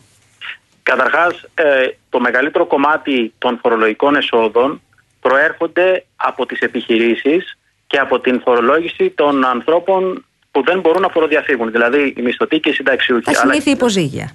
Από τα συνήθεια υποζύγια, τα οποία προσπαθούμε και να προστατεύσουμε τώρα με αυτό το νομοσχέδιο που φέρουμε. Ε, δεύτερον, έχουν ήδη φορολογηθεί και θα συνεχίσουν να φορολογούνται οι μεγάλες επιχειρήσεις. Ε, φορολογούνται επί των κερδών τους. Κάποιες φορές φορολογούνται και εκτάκτως, όπως έγινε με τις εταιρείες δηληστηρίων και με τις εταιρείες παροχής ρεύματος. Ε, ε, τα προηγούμενα χρόνια και ήδη έχουμε εισπράξει πάνω από 600 εκατομμύρια ευρώ που έχουν επιστρέψει πάλι πίσω στον κόσμο με τη μορφή ενισχύσεων. Γιατί αν δεν υπήρχαν αυτά τα χρήματα, market pass για παράδειγμα, δεν θα μπορούσαμε να δώσουμε ούτε καν την επέκτασή του. Ε, δηλα- υπάρχει συστηματική καταγραφή των παραβάσεων. Προσπαθούμε να κάνουμε ελέγχους συνεχώς στην αγορά. Ακριβώς γιατί δεν θέλουμε πολυεθνικές να εσπροκερδούν και έχουμε επιβληθεί ήδη πρόστιμα άνω των 6 εκατομμυρίων ευρώ για αυτές τις επιχειρήσεις. Που είναι σταγόνα στον ωκεανό σύμφωνα με τα κέρδη τους, κύριε Τσάπαλε. Κοιτάξτε να δείτε. Με τα Υπάρχει- έξτρα κέρδη τους εννοώ υπάρχει πέρα από αυτά που πολιτική έβγαζαν στο βούληση, παρελθόν. Υπάρχει πολιτική βούληση και νομίζω αποδεικνύεται αυτό καθημερινά στο πεδίο να θέλουμε να ελέγξουμε τέτοιου είδους περιπτώσεις παραβατικότητας. Ε, το προφανώς χρειάζεται χρόνο όλο αυτό το πράγμα να αποδώσει και προφανώς θέλουμε και τους πολίτες συμμάχους μας σε αυτή την τεράστια προσπάθεια ε, που κάνουμε. Δεν μπορούμε όμως να πάμε και στο άλλο άκρο και να πούμε ότι οι μεγάλες επιχειρήσεις ή γενικά οι επιχειρήσεις και οι εταιρείες στην χώρα μας δεν αποδίδουν φόρου, γιατί νομίζω αδικεί τη συνολική εικόνα και αδικεί και τις ίδιες τις εταιρείες, οι οποίες ειδικά οι συνεπεί και απέναντι στην, στο κράτος συστηματικά πληρώνουν τους φόρου τους και τις προκαταβολές φόρου και τις ασφαλιστικές εισφορές και μια σειρά από άλλους έμεσους ή άμεσους φόρου που πηγαίνουν κατευθείαν στα ταμεία του κράτους. Εμείς επίσης θέλουμε το εξής. Θέλουμε μέχρι το 2027 να καταφέρουμε κάθε χρόνο να παίρνουμε 3 δισεκατομμύρια ευρώ παραπάνω από τα 600 εκατομμύρια που είπαμε το- για τους ελεύθερους επαγγελματίες, συν από όλα τα υπόλοιπα μέτρα που σας προανέφερα, που θα μας βοηθήσουν στο να μειώσουμε και το λεγόμενο κενό ΦΠΑ, δηλαδή το ΦΠΑ τον οποίο δεν μπορούμε να ε, πάρουμε πίσω, αλλά και από την αποκάλυψη κρυμμένης φορολογικής ασύλης που βρίσκεται παντού. Όχι μόνο στις μεγάλες Μάλιστα. εταιρείες και στις μικρές και στους μαγαζάτορες και παντού. Αλλά πάντα με έναν δίκαιο και αναλογικό τρόπο. Γιατί δεν γίνεται, συμφωνώ φυσικά και μαζί σας και με όσους φαντάζομαι έχουν την ίδια γνώμη με εμάς και μας ακούν τώρα, δεν γίνεται η, φορολο- η- η φορολόγηση και η αντιμετώπιση της φοροδιαφυγής να αφορά μόνο τα μικρά ψάρια, θα πρέπει να αφορά τους πάντες. Και επειδή θέλουμε να αφορά τους πάντες, έχουμε και μέσα προβλέψεις, όπως για παράδειγμα την αντιμετώπιση του λαθρεμπορίου από τις μεγάλες εταιρείες ε, διακίνησης καυσίμων, ε, από τα, δα- από τα δηληστήρια, έμεσε τεχνικές ελέγχου της ΑΔΕ που θα στοχεύσουν κυρίως στα μεγάλα ψάρια που αναφέρατε, ούτως Μάλιστα. ώστε να προσδώσουμε ένα, ε, αν θέλετε, στοιχείο κοινωνικής και φορολογικής δικαιοσύνης σε όλες αυτές τις ε, ενέργειες που πάμε να κάνουμε. Στα 15 λεπτά που μας μιλάτε, να σας ενημερώσω ότι έχουν έρθει πάρα πολλά μηνύματα. Είναι δεκάδες τα μηνύματα. Είναι Έξαλλος σε τριπλάσια γενικές γραμμές ο από κόσμος. το. Στέλνουν μηνύματα με ερωτήματα. Ένα από αυτά, ο φίλος ο Δημήτρης, λέει τι εμποδίζει έναν ελεύθερο επαγγελματία που σήμερα βγάζει παράδειγμα λέει 50.000 ευρώ να δηλώνει πλέον 10.000 ευρώ; Δεν πρόκειται να τον εντοπίσετε με τα μέτρα αυτά. Καταρχάς, η επιβάρυνση που θα έχει ε, ε, δηλώνοντας τα 50.000 ευρώ σε σχέση με αυτά που δηλώνει 10 ή 15 20.000 ευρώ δεν είναι τεράστια. Είναι πολύ μικρή σε σχέση με αυτό που ενδεχομένως να πιστεύει κάποιος που μας ακούει τώρα Και, και θα νομίζω ότι κάποιος που δηλώνει 50 θα, θα πληρώσει δεκαπλάσιο φόρο ενδεχομένως από κάποιον που πληρώνει 10-15. Δεν ισχύει κάτι τέτοιο. Δίνουμε μία προσάυξηση 10% στο βασικό τεκμήριο για όποιον δηλώνει υψηλά εισοδήματα. Αυτό είναι το ένα. Και το δεύτερο, είναι καλό να δηλώνουμε τα πραγματικά εισοδήματα ως επαγγελματίες και ως επιχειρηματίες. Για ποιο λόγο, για έναν ακόμα λόγο. Ακούμε το Ταμείο Ανάκαμψης, ακούμε για το ΕΣΠΑ, ακούμε για τον πακτολό χρημάτων που θα μπει στην ελληνική αγορά. Αν θέλουν αυτές οι επιχειρήσεις και οι εταιρείες να πάρουν επιδοτήσεις, να πάρουν προγράμματα ευρωπαϊκά, θα πρέπει να αποκαλύψουν τα πραγματικά οικονομικά τους στοιχεία. Διαφορετικά, θα κόβονται τις αξιολογήσεις των τραπεζών και των ε, επιτροπών για το ΕΣΠΑ και για το Ταμείο Ανάκαμψης, γιατί θα φαίνονται εταιρείες οι οποίες δεν είναι βιώσιμες. Επομένως, είναι ένας ακόμα λόγος, κατά τη γνώμη μου, κάποιος που μας ακούει να θελήσει από εδώ και στο εξή να δηλώνει τα πραγματικά εισοδήματα της επιχείρηση. Μάλιστα. Κυρία Γιάμαν, θέλετε εσεί να ρωτήσετε Όχι, ή να πάμε στο νομίζω επόμενο; ότι- Ε, θέλω να κάνω άλλο ένα, άλλο ένα ερώτημα. Με ποια λογική, ρωτάει ο φίλος ο Δημήτρης, κάθε χρόνο θεωρεί η κυβέρνηση ότι κάποιος επαγγελματίας θα βγάζει περισσότερα. Το ίδιο ερώτημα ισχύει και για τις για τις επιχειρήσεις; Δεν το θεωρούμε δεδομένο και γι' αυτό δίνουμε και κάποιες δυνατότητες να αποδείξει ο επιχειρηματίας ότι ε, πραγματικά μια χρονιά έχει ζημιές. Και αυτό ε, υπάρχει συγκεκριμένη πρόβληση μέσα στο νομοσχέδιο περί μαχη, μαχητότητας του τεκμηρίου. Αν για παράδειγμα ήταν ασθενής, αν για παράδειγμα υπήρχε μια φυσική καταστροφή ή βγήκε μια απόφαση από το ίδιο το κράτος που τον ανάγκασε να κλείσει για κάποιους μήνες την επιχείρησή του, ή ακόμα και για λόγους ανωτέρας βίας, για παράδειγμα, μπορεί να επικαλεστεί ο επιχειρηματίας, ο επαγγελματίας, ότι υπήρχε ε, κατακόρυφης πτώση του τζίρου του για συγκεκριμένους λόγους που έχουν να κάνουν με τη διεθνή αγορά. Μπορεί να έρθει να κάνει αίτηση στην ΑΔΕ, στο φορολογικό μηχανισμό, και η ΑΔΕ να τα λάβει σοβαρά αυτά υπόψη της και να πληρώσει μειωμένο φόρο. Ξαναλέω, δεν βάζουμε τη θελιά στο Μάλιστα. λαιμό στον ελεύθερο επαγγελματία. Του δίνουμε τη δυνατότητα να αποδείξει ότι όντως δεν μπορούσε να αντεπεξέλθει. Αλλά θα προηγηθεί έλεγχος στα βιβλία του και σε αυτά που θα μας στείλει, προκειμένου να αποδείξει ότι όντως δεν μπορούσε να πληρώσει τον φόρο που αντιστοιχεί στο κατώτατο μισθό. Έρχονται συνέχεια μηνύματα. Ο Γιώργος, να προλάβω να ρωτήσω πώς θα φορολογηθούν, λέει ο Γιώργος, οι ελεύθεροι επαγγελματίες που έκλεισαν φέτος. Που οι ελεύθεροι επαγγελματίες που έκλεισαν φέτος Ναι, το 2023, αν καταλαβαίνω καλά. Τα βιβλία τους, μάλλον. θα φορολογηθούν αναλογικά, θα πληρώσουν το τεκμήριο, γιατί ουσιαστικά αφορά το 2023, τη χρήση του 2023, αλλά θα το πληρώσουν αναλογικά για τους μήνες για τους οποίους βρίσκονταν σε λειτουργία. Μμμ. Μάλιστα. Πάρα πολλά μηνύματα, κύριε Τσάπαλε. Δεν προλαβαίνουμε να τα, να τα πούμε. Να όλα. σας ευχαριστήσουμε. Σας Θα τα ευχαριστούμε ξαναπούμε πάρα πολύ. όμως Ναι. και όταν Ευχαριστούμε. ολοκληρωθεί Ευχαριστούμε η πολύ. διαβούλευση, να Ευχαριστούμε. δούμε πού κάθεται η μπίλια. Ήταν ο, ο κύριος Όμηρος Τσάπαλος, εκπρόσωπος τύπου του Υπουργείου Οικονομικών και Οικονομίας.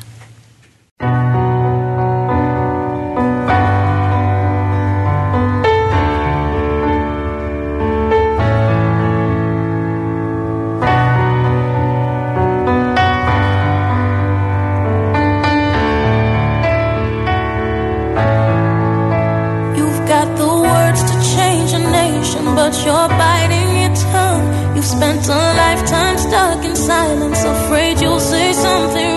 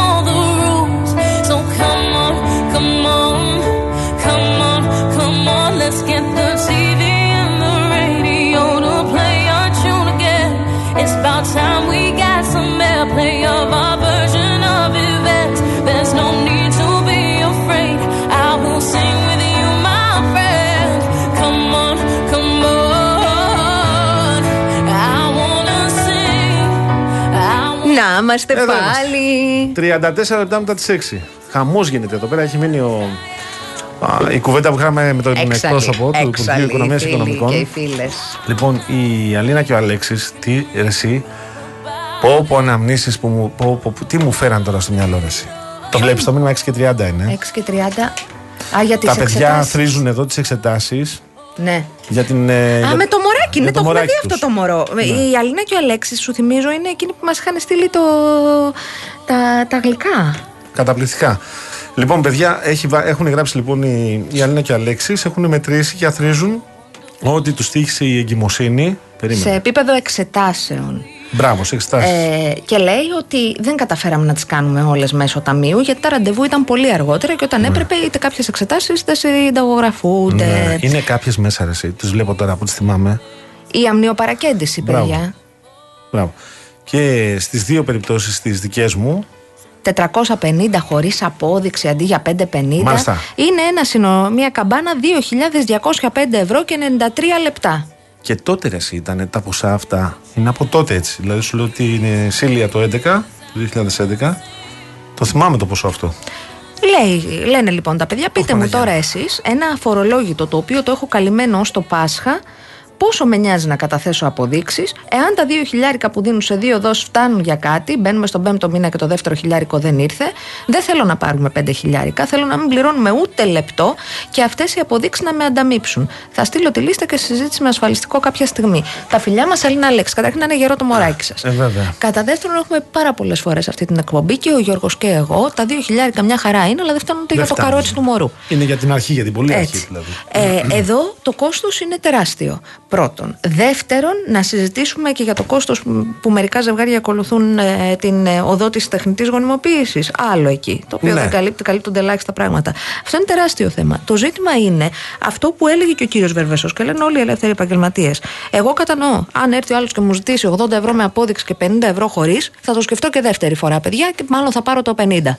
Το ερώτημα είναι όμως ότι ακόμη και να το πάρω το 80, να κάνει κάτι η απόδειξη αυτή που θα πάρω. Να κάνει κάτι, αλλά απ' την άλλη ξέρεις και το βάζω και εμένα ε, στο, στο παράδειγμα που δεν. δεν Όταν δεν, σου θέλω να είμαι περισσεύουνε. υποκριτής. Δεν θέλω Ναι, να αυτό λέω, να είμαι σοβαρή. Δεν θα πω εγώ, Α, Αναστασία, τι κάνεις. Αλλά αυτό που θα επιλέξω εγώ ή που μπορεί να έχω επιλέξει ή αυτό που θα επιλέξεις εσύ ή μπορεί να επιλέξεις μελλοντικά είναι εις βάρος της πολιτείας. Δηλαδή, όταν θες νοσοκομεία, θες γιατρούς, όταν θες πυροσβέστες, όταν θες αστυνομίες, όταν θες. Συμφωνώ απόλυτα, ξέρεις τη γνώμη μου για τους φόρους. Πώς θα έρθουν οι υποδομές; Ξέρεις τη γνώμη μου για τους φόρους. Αλλά από την άλλη, δεν γίνεται και η πολιτεία να μαζεύει ένα σκασμό χρήματα και αυτά να μην αποτυπώνονται στις υποδομές.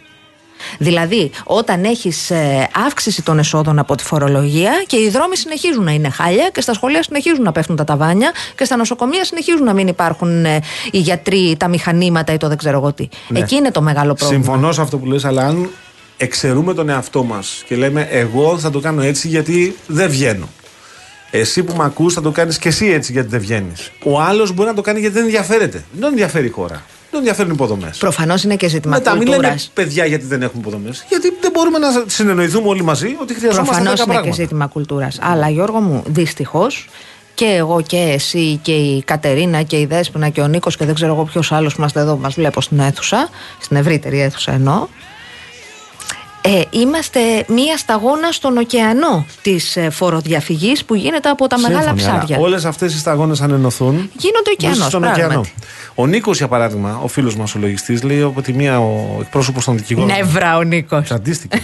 Μιλάει σαν να πεινάνε δικηγόροι. Απ' την άλλη, λέει ε, και ο, άλλος, και ο εκπρόσωπος του Υπουργείου παρουσιάζει τα τεκμήρια σαν μοναδικό τρόπο να πιάσει τη φοροδιαφυγή. Δεν, ε, δεν του άρεσαν ούτε ο ένας κύριος ούτε ο άλλος του Νίκου.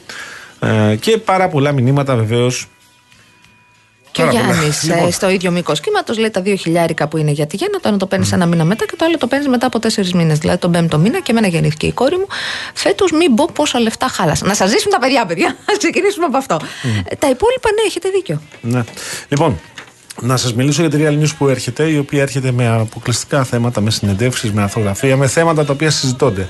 Έρχεται όμως και με ένα εξαιρετικό πακέτο προσφορών και αυτή την Κυριακή, με δύο περιοδικά.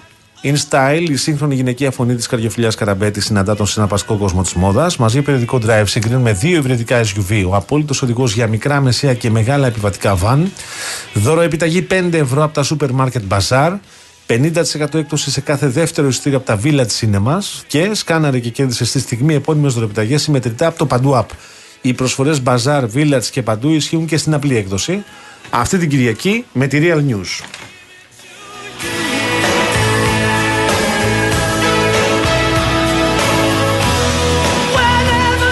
Θες και ένα διαγωνισμούλι. Α, Ε. το περιμένω πώς και πώς, εσύ Αναστασία. Γι' αυτό είμαι εγώ εδώ. Άντε να ακούσουμε. Λοιπόν, φίλες και φίλοι, ο Real FM μοιράζει μοναδικά δώρα και αυτή την εβδομάδα. Στείλτε μήνυμα και κερδίστε. Ένα ταξίδι στις Χριστουγεννιάτικες αγορές της Ευρώπης. Ε; Ξέρεις, έχουν εκεί πέρα κάτι. Εσύ, λογικά πρέπει να έχεις μια εικόνα, γιατί εγώ έχω πάει και έχω δει κανένα δύο φορές αυτές τις χριστουγεννιάτικες αγορές. Το ζεστό κρασί θα Αυτό πεις το ζεστό τώρα. κρασί. Βένσο ή γκλουβάιν, ανάλογα που σε ποιο σημείο Και της το ζεστό hot dog και τα ζεστά γλυκά που έχουν μετά με τα, αυτά τα. Όλα αυτά εκεί. Τα περνάς όλα. Δηλαδή, περνάς χρόνο εκεί πέρα. Πηγαίνεις περίπτερο περίπτερο και μένεις. Δοκιμάζεις. Γιώργο μου, Κατερίνα Βουτσαγελάει. Πάσχα, Χριστούγεννα, καλοκαίρι. Όλο φαΐ, όλο με φαΐ το έχεις συνδεδεμένο. Δηλαδή, Σου αλήθεια. έχω πει για τη διαφήμιση που λέγε Έχω πάει. Ναι, έχω Σου έχω Τη φάει. δική μου την εκδοχή. Έχω φάει. Λοιπόν, ταξίδι στις Χριστουγεννιάτικες αγορές της Ευρώπης, ο μεγαλύτερος ταξιδιωτικός οργανισμός Manesis Travel προσφέρει σε ένα ζευγάρι ταξίδι 5 ημερών σε Μόναχο, Σάλτσμπουργκ και Νιρεμβέργη. Το δώρο περιλαμβάνει αεροπορικά εισιτήρια και διαμονή 1η με 5 Δεκεμβρίου σε ξενοδοχείο 4 αστέρων με πρωινό, με εκδρομές και με ξεναγήσεις. Μπαίνετε manesystravel.gr και ταξιδεύετε σε όλο τον κόσμο. Δεύτερο δώρο, ένα σύστημα υγραεριοκίνησης επιβατικού αυτοκινήτου. Μετατρέψτε το αυτοκίνητό σας σε υγραέριο με την αξιοπιστία της Καλογρίτσας Gas. Καλέστε στο 210-66-18-344 ή επισκεφτείτε την Καλογρίτσας Gas στη λεωφόρο Λαυλίου 109 στα γλυκά νερά και εξοικονομήστε έως και 50% στα καύσιμά Πολύ σας. μεγάλη, έτσι. Είναι η εξοικονόμηση. Πολύ μεγάλη. Τρίτο δώρο. Δύο στρώματα Relief από τη σειρά Body Topia της Greco Strom. Black Weeks από 20 έως 30 Νοεμβρίου στην Greco Strom. Χειροποίητα κρεβάτια από μασίβ ξύλο ελάτης και τεχνολογικά εξελιγμένα στρώματα στις καλύτερες τιμές της αγοράς. Και τέταρτο δώρο. Μία. Α, παίζει και Τζένιφερ Λόπες, χαμός θα γίνει. Ναι, ναι, ναι. Ε, Μία τηλεόραση FNU 50 inch με εντυπωσιακή εικόνα ανάλυσης 4K και με λειτουργίες της νέας υβριδικής τηλεόρασης για μια ολοκληρωμένη εμπειρία θέασης. Η κλήρωση θα γίνει τη Δευτέρα 20 Νοεμβρίου στις 12. Στείλτε real και όνομα τεπώνυμο και ηλικία στο 19600. Real κενό το ονοματεπώνυμο και την ηλικία σας στο 19600. Ο ακροατής που θα κληρωθεί και θα απαντήσει σωστά θα κερδίσει το δώρο. MediaTel 1,36 ευρώ ανά SMS με ΦΠΑ και τέλος κινητής τηλεφωνίας όπου ισχύει. Γραμμή παραπώνων 214 214 8020. Δώστε την συγκατάθεσή σας για την επεξεργασία των προσωπικών σας δεδομένων μπαίνοντας στο σύνδεσμο που θα σας σταλεί στο απαντητικό μήνυμα.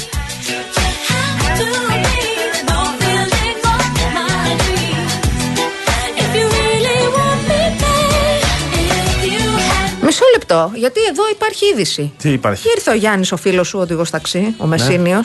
Ο Παναγόπουλος. Ναι. Θέλω να σας στείλω μακαρόν. Είναι ένα μαγαζί εδώ στο Εγάλεο, παιδιά. Δεν έχω Μακαρόνια. λόγια.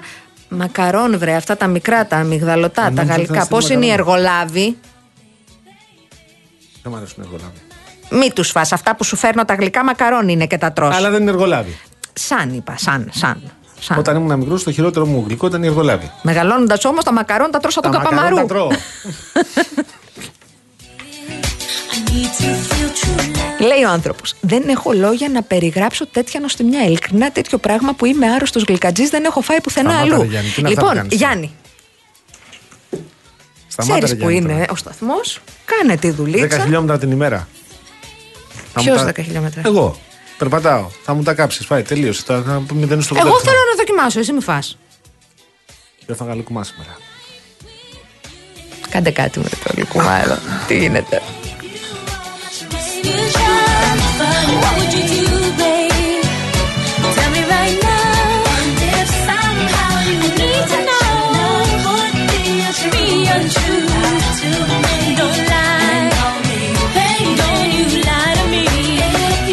Πριν πάμε στο διάλειμμα, βλέπω εδώ στο real.gr Ναι. προφυλακιστέο 42χρονο που βασάνιζε αμαία απευθείας μετάδοση στις γνωστές Αυτό το πλατφόρμες. σκουπίδι. Ναι. Δεν είναι μόνο αυτός όμως, να το πούμε αυτό. Όλους Είναι θα και ο πούμε κόσμος περισσότερα. παρακολουθούσε, λέει. Ένα και Ναι. υπάρχουν, και, υπάρχουν και άλλοι που κάνουν το ίδιο πραγματάκι. ή παρεμφερές. Και έμαθα και ένα κόλπο, δεν το ήξερα. Ναι. Μου το είπαν ε, παιδιά που ξέρουν, εγώ δεν είχα ιδέα γι' αυτό. Ότι. Ότι επειδή η πλατφόρμα συγκεκριμένη τα κατεβάζει τα βίντεο αυτά Ναι. όταν ελέγχει και διαπιστώνει. Βέβαια, την γιατί πράξη. έχει ευθύνη και η πλατφόρμα. Τι δεν κατεβάζει όμως; Τι; Το live που έχει προηγηθεί.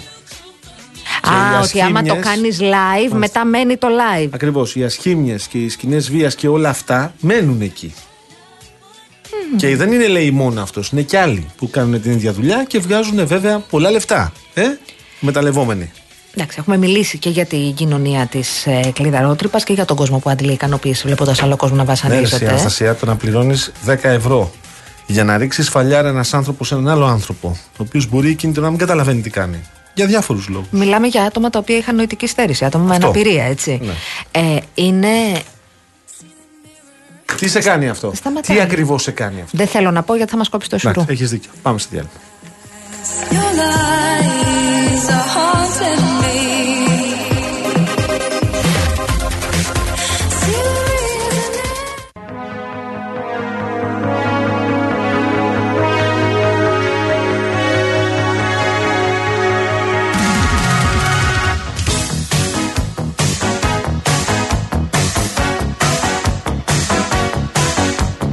Ρε Παγάνη, γιατί δεν μιλάς, ρε παιδί. μου. Τι είναι; Συγγνώμη, έχει γενέθλια ο Κάρολος. Γίνεται 75 και του Βασιλιάς. αφιέρωσε ο Βίλιαμ και άφησε και χμή για τον Χάρη και το βλέπω στο Real GR και δεν λες κουβέντα. Είδες. Τα κρατάω για μένα αυτά. Α, Εσύ πήρες τη ρεζέρβα να διαβάσεις. προσπαθώ να διαβάζω βιβλία τα οποία Έχεις δίκιο. ε, θα, θα είναι έτσι λίγο πιο προωθητικά για το. Έχει ξεκινήσει από την πρώτη σελίδα. Εγώ έχω μείνει στα πρώτα δύο κεφάλαια. Μην ρωτήσεις γιατί. Στο τρίτο δεν έχω φτάσει. Αλλά μου κάνει το μερίδιο που από την πρώτη σελίδα έχει ξεκινήσει και τους κεντάει. Τον πατέρα του και τον αδερφό του. Ε, Ο ρεζέρβας. Τι να κάνει και ο Χάρη; Ναι.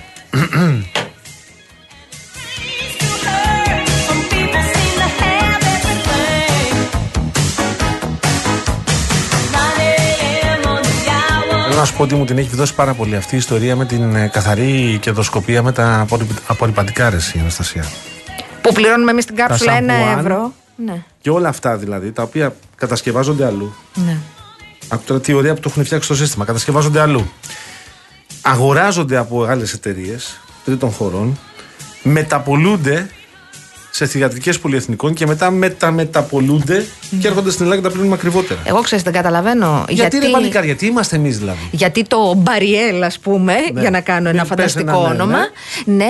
γιατί το Μπαριέλ εδώ κάνει. ε, μου κοστίζει η πλήση, δεν μιλάω για το νερό, η πλήση, η χρήση του απορριπαντικού ε, σχεδόν ένα ευρώ και η φίλη μου στο Βερολίνο το παίρνει με 20 Μισό λεπτά. Ή με 20 λεπτά. Ακριβώς. Ναι, εδώ τι είμαστε δηλαδή; Τόσο μάγκες είναι αυτοί. Να δεις κάνουν που εδώ πέρα; κάποτε θα μας πούνε και Βρήκαν εδώ πέρα και τα κάνουν. Τη δουλειά μια χαρά.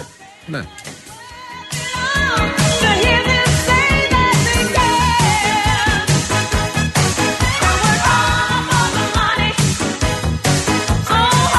Λέει ο Χρήστος Ναι. και έχει δίκιο. Ε, Καπαμαρού δεν έβλεπα. Dragon Ball εννοείται Τι έβλεπα. είναι αυτά, ρε παιδιά; Είναι Μικη Μάου.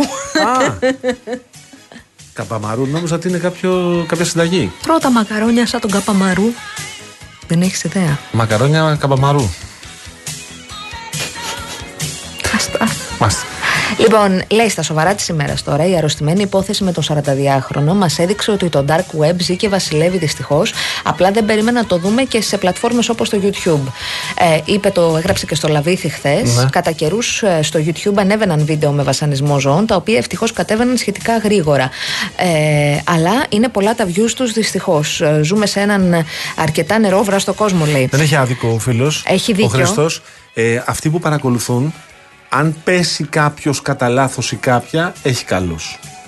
Εάν όμως εντοπιστεί κάποιος ή κάποια να το απολαμβάνει, γιατί να μην ερωτηθεί ρε εσύ, Αναστασία; Κοίταξε, υπάρχει ένα ζήτημα. Σε επίπεδο των πλατφορμών ε, υπάρχει μια συζήτηση παγκόσμια η οποία λέει ότι οι, ευθύνες φέρ- οι, οι πλατφόρμες φέρουν ευθύνη για το, για το περιεχόμενο το οποίο αναρτάται σε αυτές. Είναι μια παγκόσμια συζήτηση.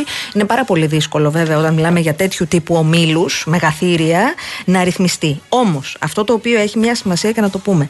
Σε όλες αυτές τις μεγάλες εταιρείες, είτε έχουν εμ, ροζ περιεχόμενο σε αυτές τις πλατφόρμες. Είτε είναι πλατφόρμες τύπου YouTube. Υπάρχει ένα ολόκληρο τμήμα που δουλειά του είναι να βλέπει ό,τι υπάρχει ή να του χτυπάει καμπανάκι με βάση τον αλγόριθμο. Οφείλει να το δει όλο και πρέπει να το κατεβάσει στην περίπτωση που. Δηλαδή υπάρχει ένα, ένα πρώτο μάτι θεωρητικά το οποίο τα κοιτάζει όλα. Δεν χρειάζεται δηλαδή Σόνι Κεντές ή ο Παγάνης Ναι. που κάνει την, ε, την, ε, το surfing σου στο διαδίκτυο να το δεις και να το κάνεις report. Μάλιστα. Όμως, είναι πολύ λογικό όταν μιλάμε για τέτοια παραγωγή περιεχομένου από όλο τον κόσμο, γιατί δεν είναι αυτοί οι 20.000, δεν είναι μόνο Έλληνες προφανώς που το είδαν, το καταλαβαίνεις, είναι παντού. Ε, υπάρχει ένα πρώτο φίλτρο. Το ζήτημα είναι να μην επιτρέπεται καν να ανέβει αυτό το Εγώ περιεχόμενο. διάβαζα σε αναστασια ότι αυτοί οι τύποι. ξέρω, Αυτοί αν και είναι όλοι οι αυτός άλλοι. ή Και όλοι οι Ναι. άλλοι πληρώνουν, λέει, κάποια χρήματα ανήλικα παιδιά, παιδιά έτσι, για παιδιά μιλάμε. Ανήλικες και ανήλικους. Ε, για να δώσουν ένα φιλί σε κάποιον. Αυτά τα πράγματα δεν γίνονται ρε, εσύ. Δεν μπορεί να επιτρέπονται. Συμφωνώ δεν μαζί μπορεί σου. να επιτρέπονται αυτά. Συμφωνώ μαζί σου. Γι' αυτό εγώ είμαι από εκείνους που λένε ότι πρέπει η δίωξη ηλεκτρονικού εγκλήματος, αν είναι να ενισχυθεί ένα σώμα της Πρέπει να αστυνομία, γίνει μια, ένα, μια καινούργια αστυνομία. Δηλαδή δεν φτάνουν οι άνθρωποι που είναι εκεί πέρα. Είναι προφανέ ότι δεν φτάνουν. Πρέπει να γίνει σίγουρα μία αναδιάταξη, μία αναδιανομή, μία επανεκπαίδευση, ενδεχομένως να μπουν άνθρωποι τύπος ειδικοί σε και η αυτό. κάθε κυρία βγάζουν λεφτά εκμεταλλευόμενοι τι ακριβώς. Έλαντε. Αυτό δεν μπορεί να συνεχίζεται σε μια οργανωμένη πολιτεία. Δεν μπορεί να έχεις εμπιστοσύνη για το παιδί σου, για τα παιδιά μας δηλαδή συνολικότερα. Αυτοί οι τύποι με, με κάποιον πρέπει να απολογηθούν. Αλλά βέβαια, όπως πολύ σωστά είπες, αν υπάρχει ζήτηση. Αν υπάρχει ζήτηση. Δυστυχώς. Δυστυχώς. Λοιπόν. Βρε Γιάννη μου. Τι είναι αυτά που γράφεις, φίλε; Είσαι, είσαι, είσαι. Και ο άλλος είσαι, επίσης είσαι, που είσαι, έχει του στείλει εδώ γιατρού. πέρα. Όχι, Παναγία μου. Λοιπόν, Λοιπόν, ήρθε η ώρα σιγά σιγά να αποχαιρετήσουμε, κυρία Βουτσά. Ή έχουμε κι άλλο. Έχουμε κι άλλο. Τι; Έχεις κάνει λουκουμακά το δεύτερο για μένα; όχι, τον έφαγα. Μπράβο, Γιώργο μου. Ευχαριστώ.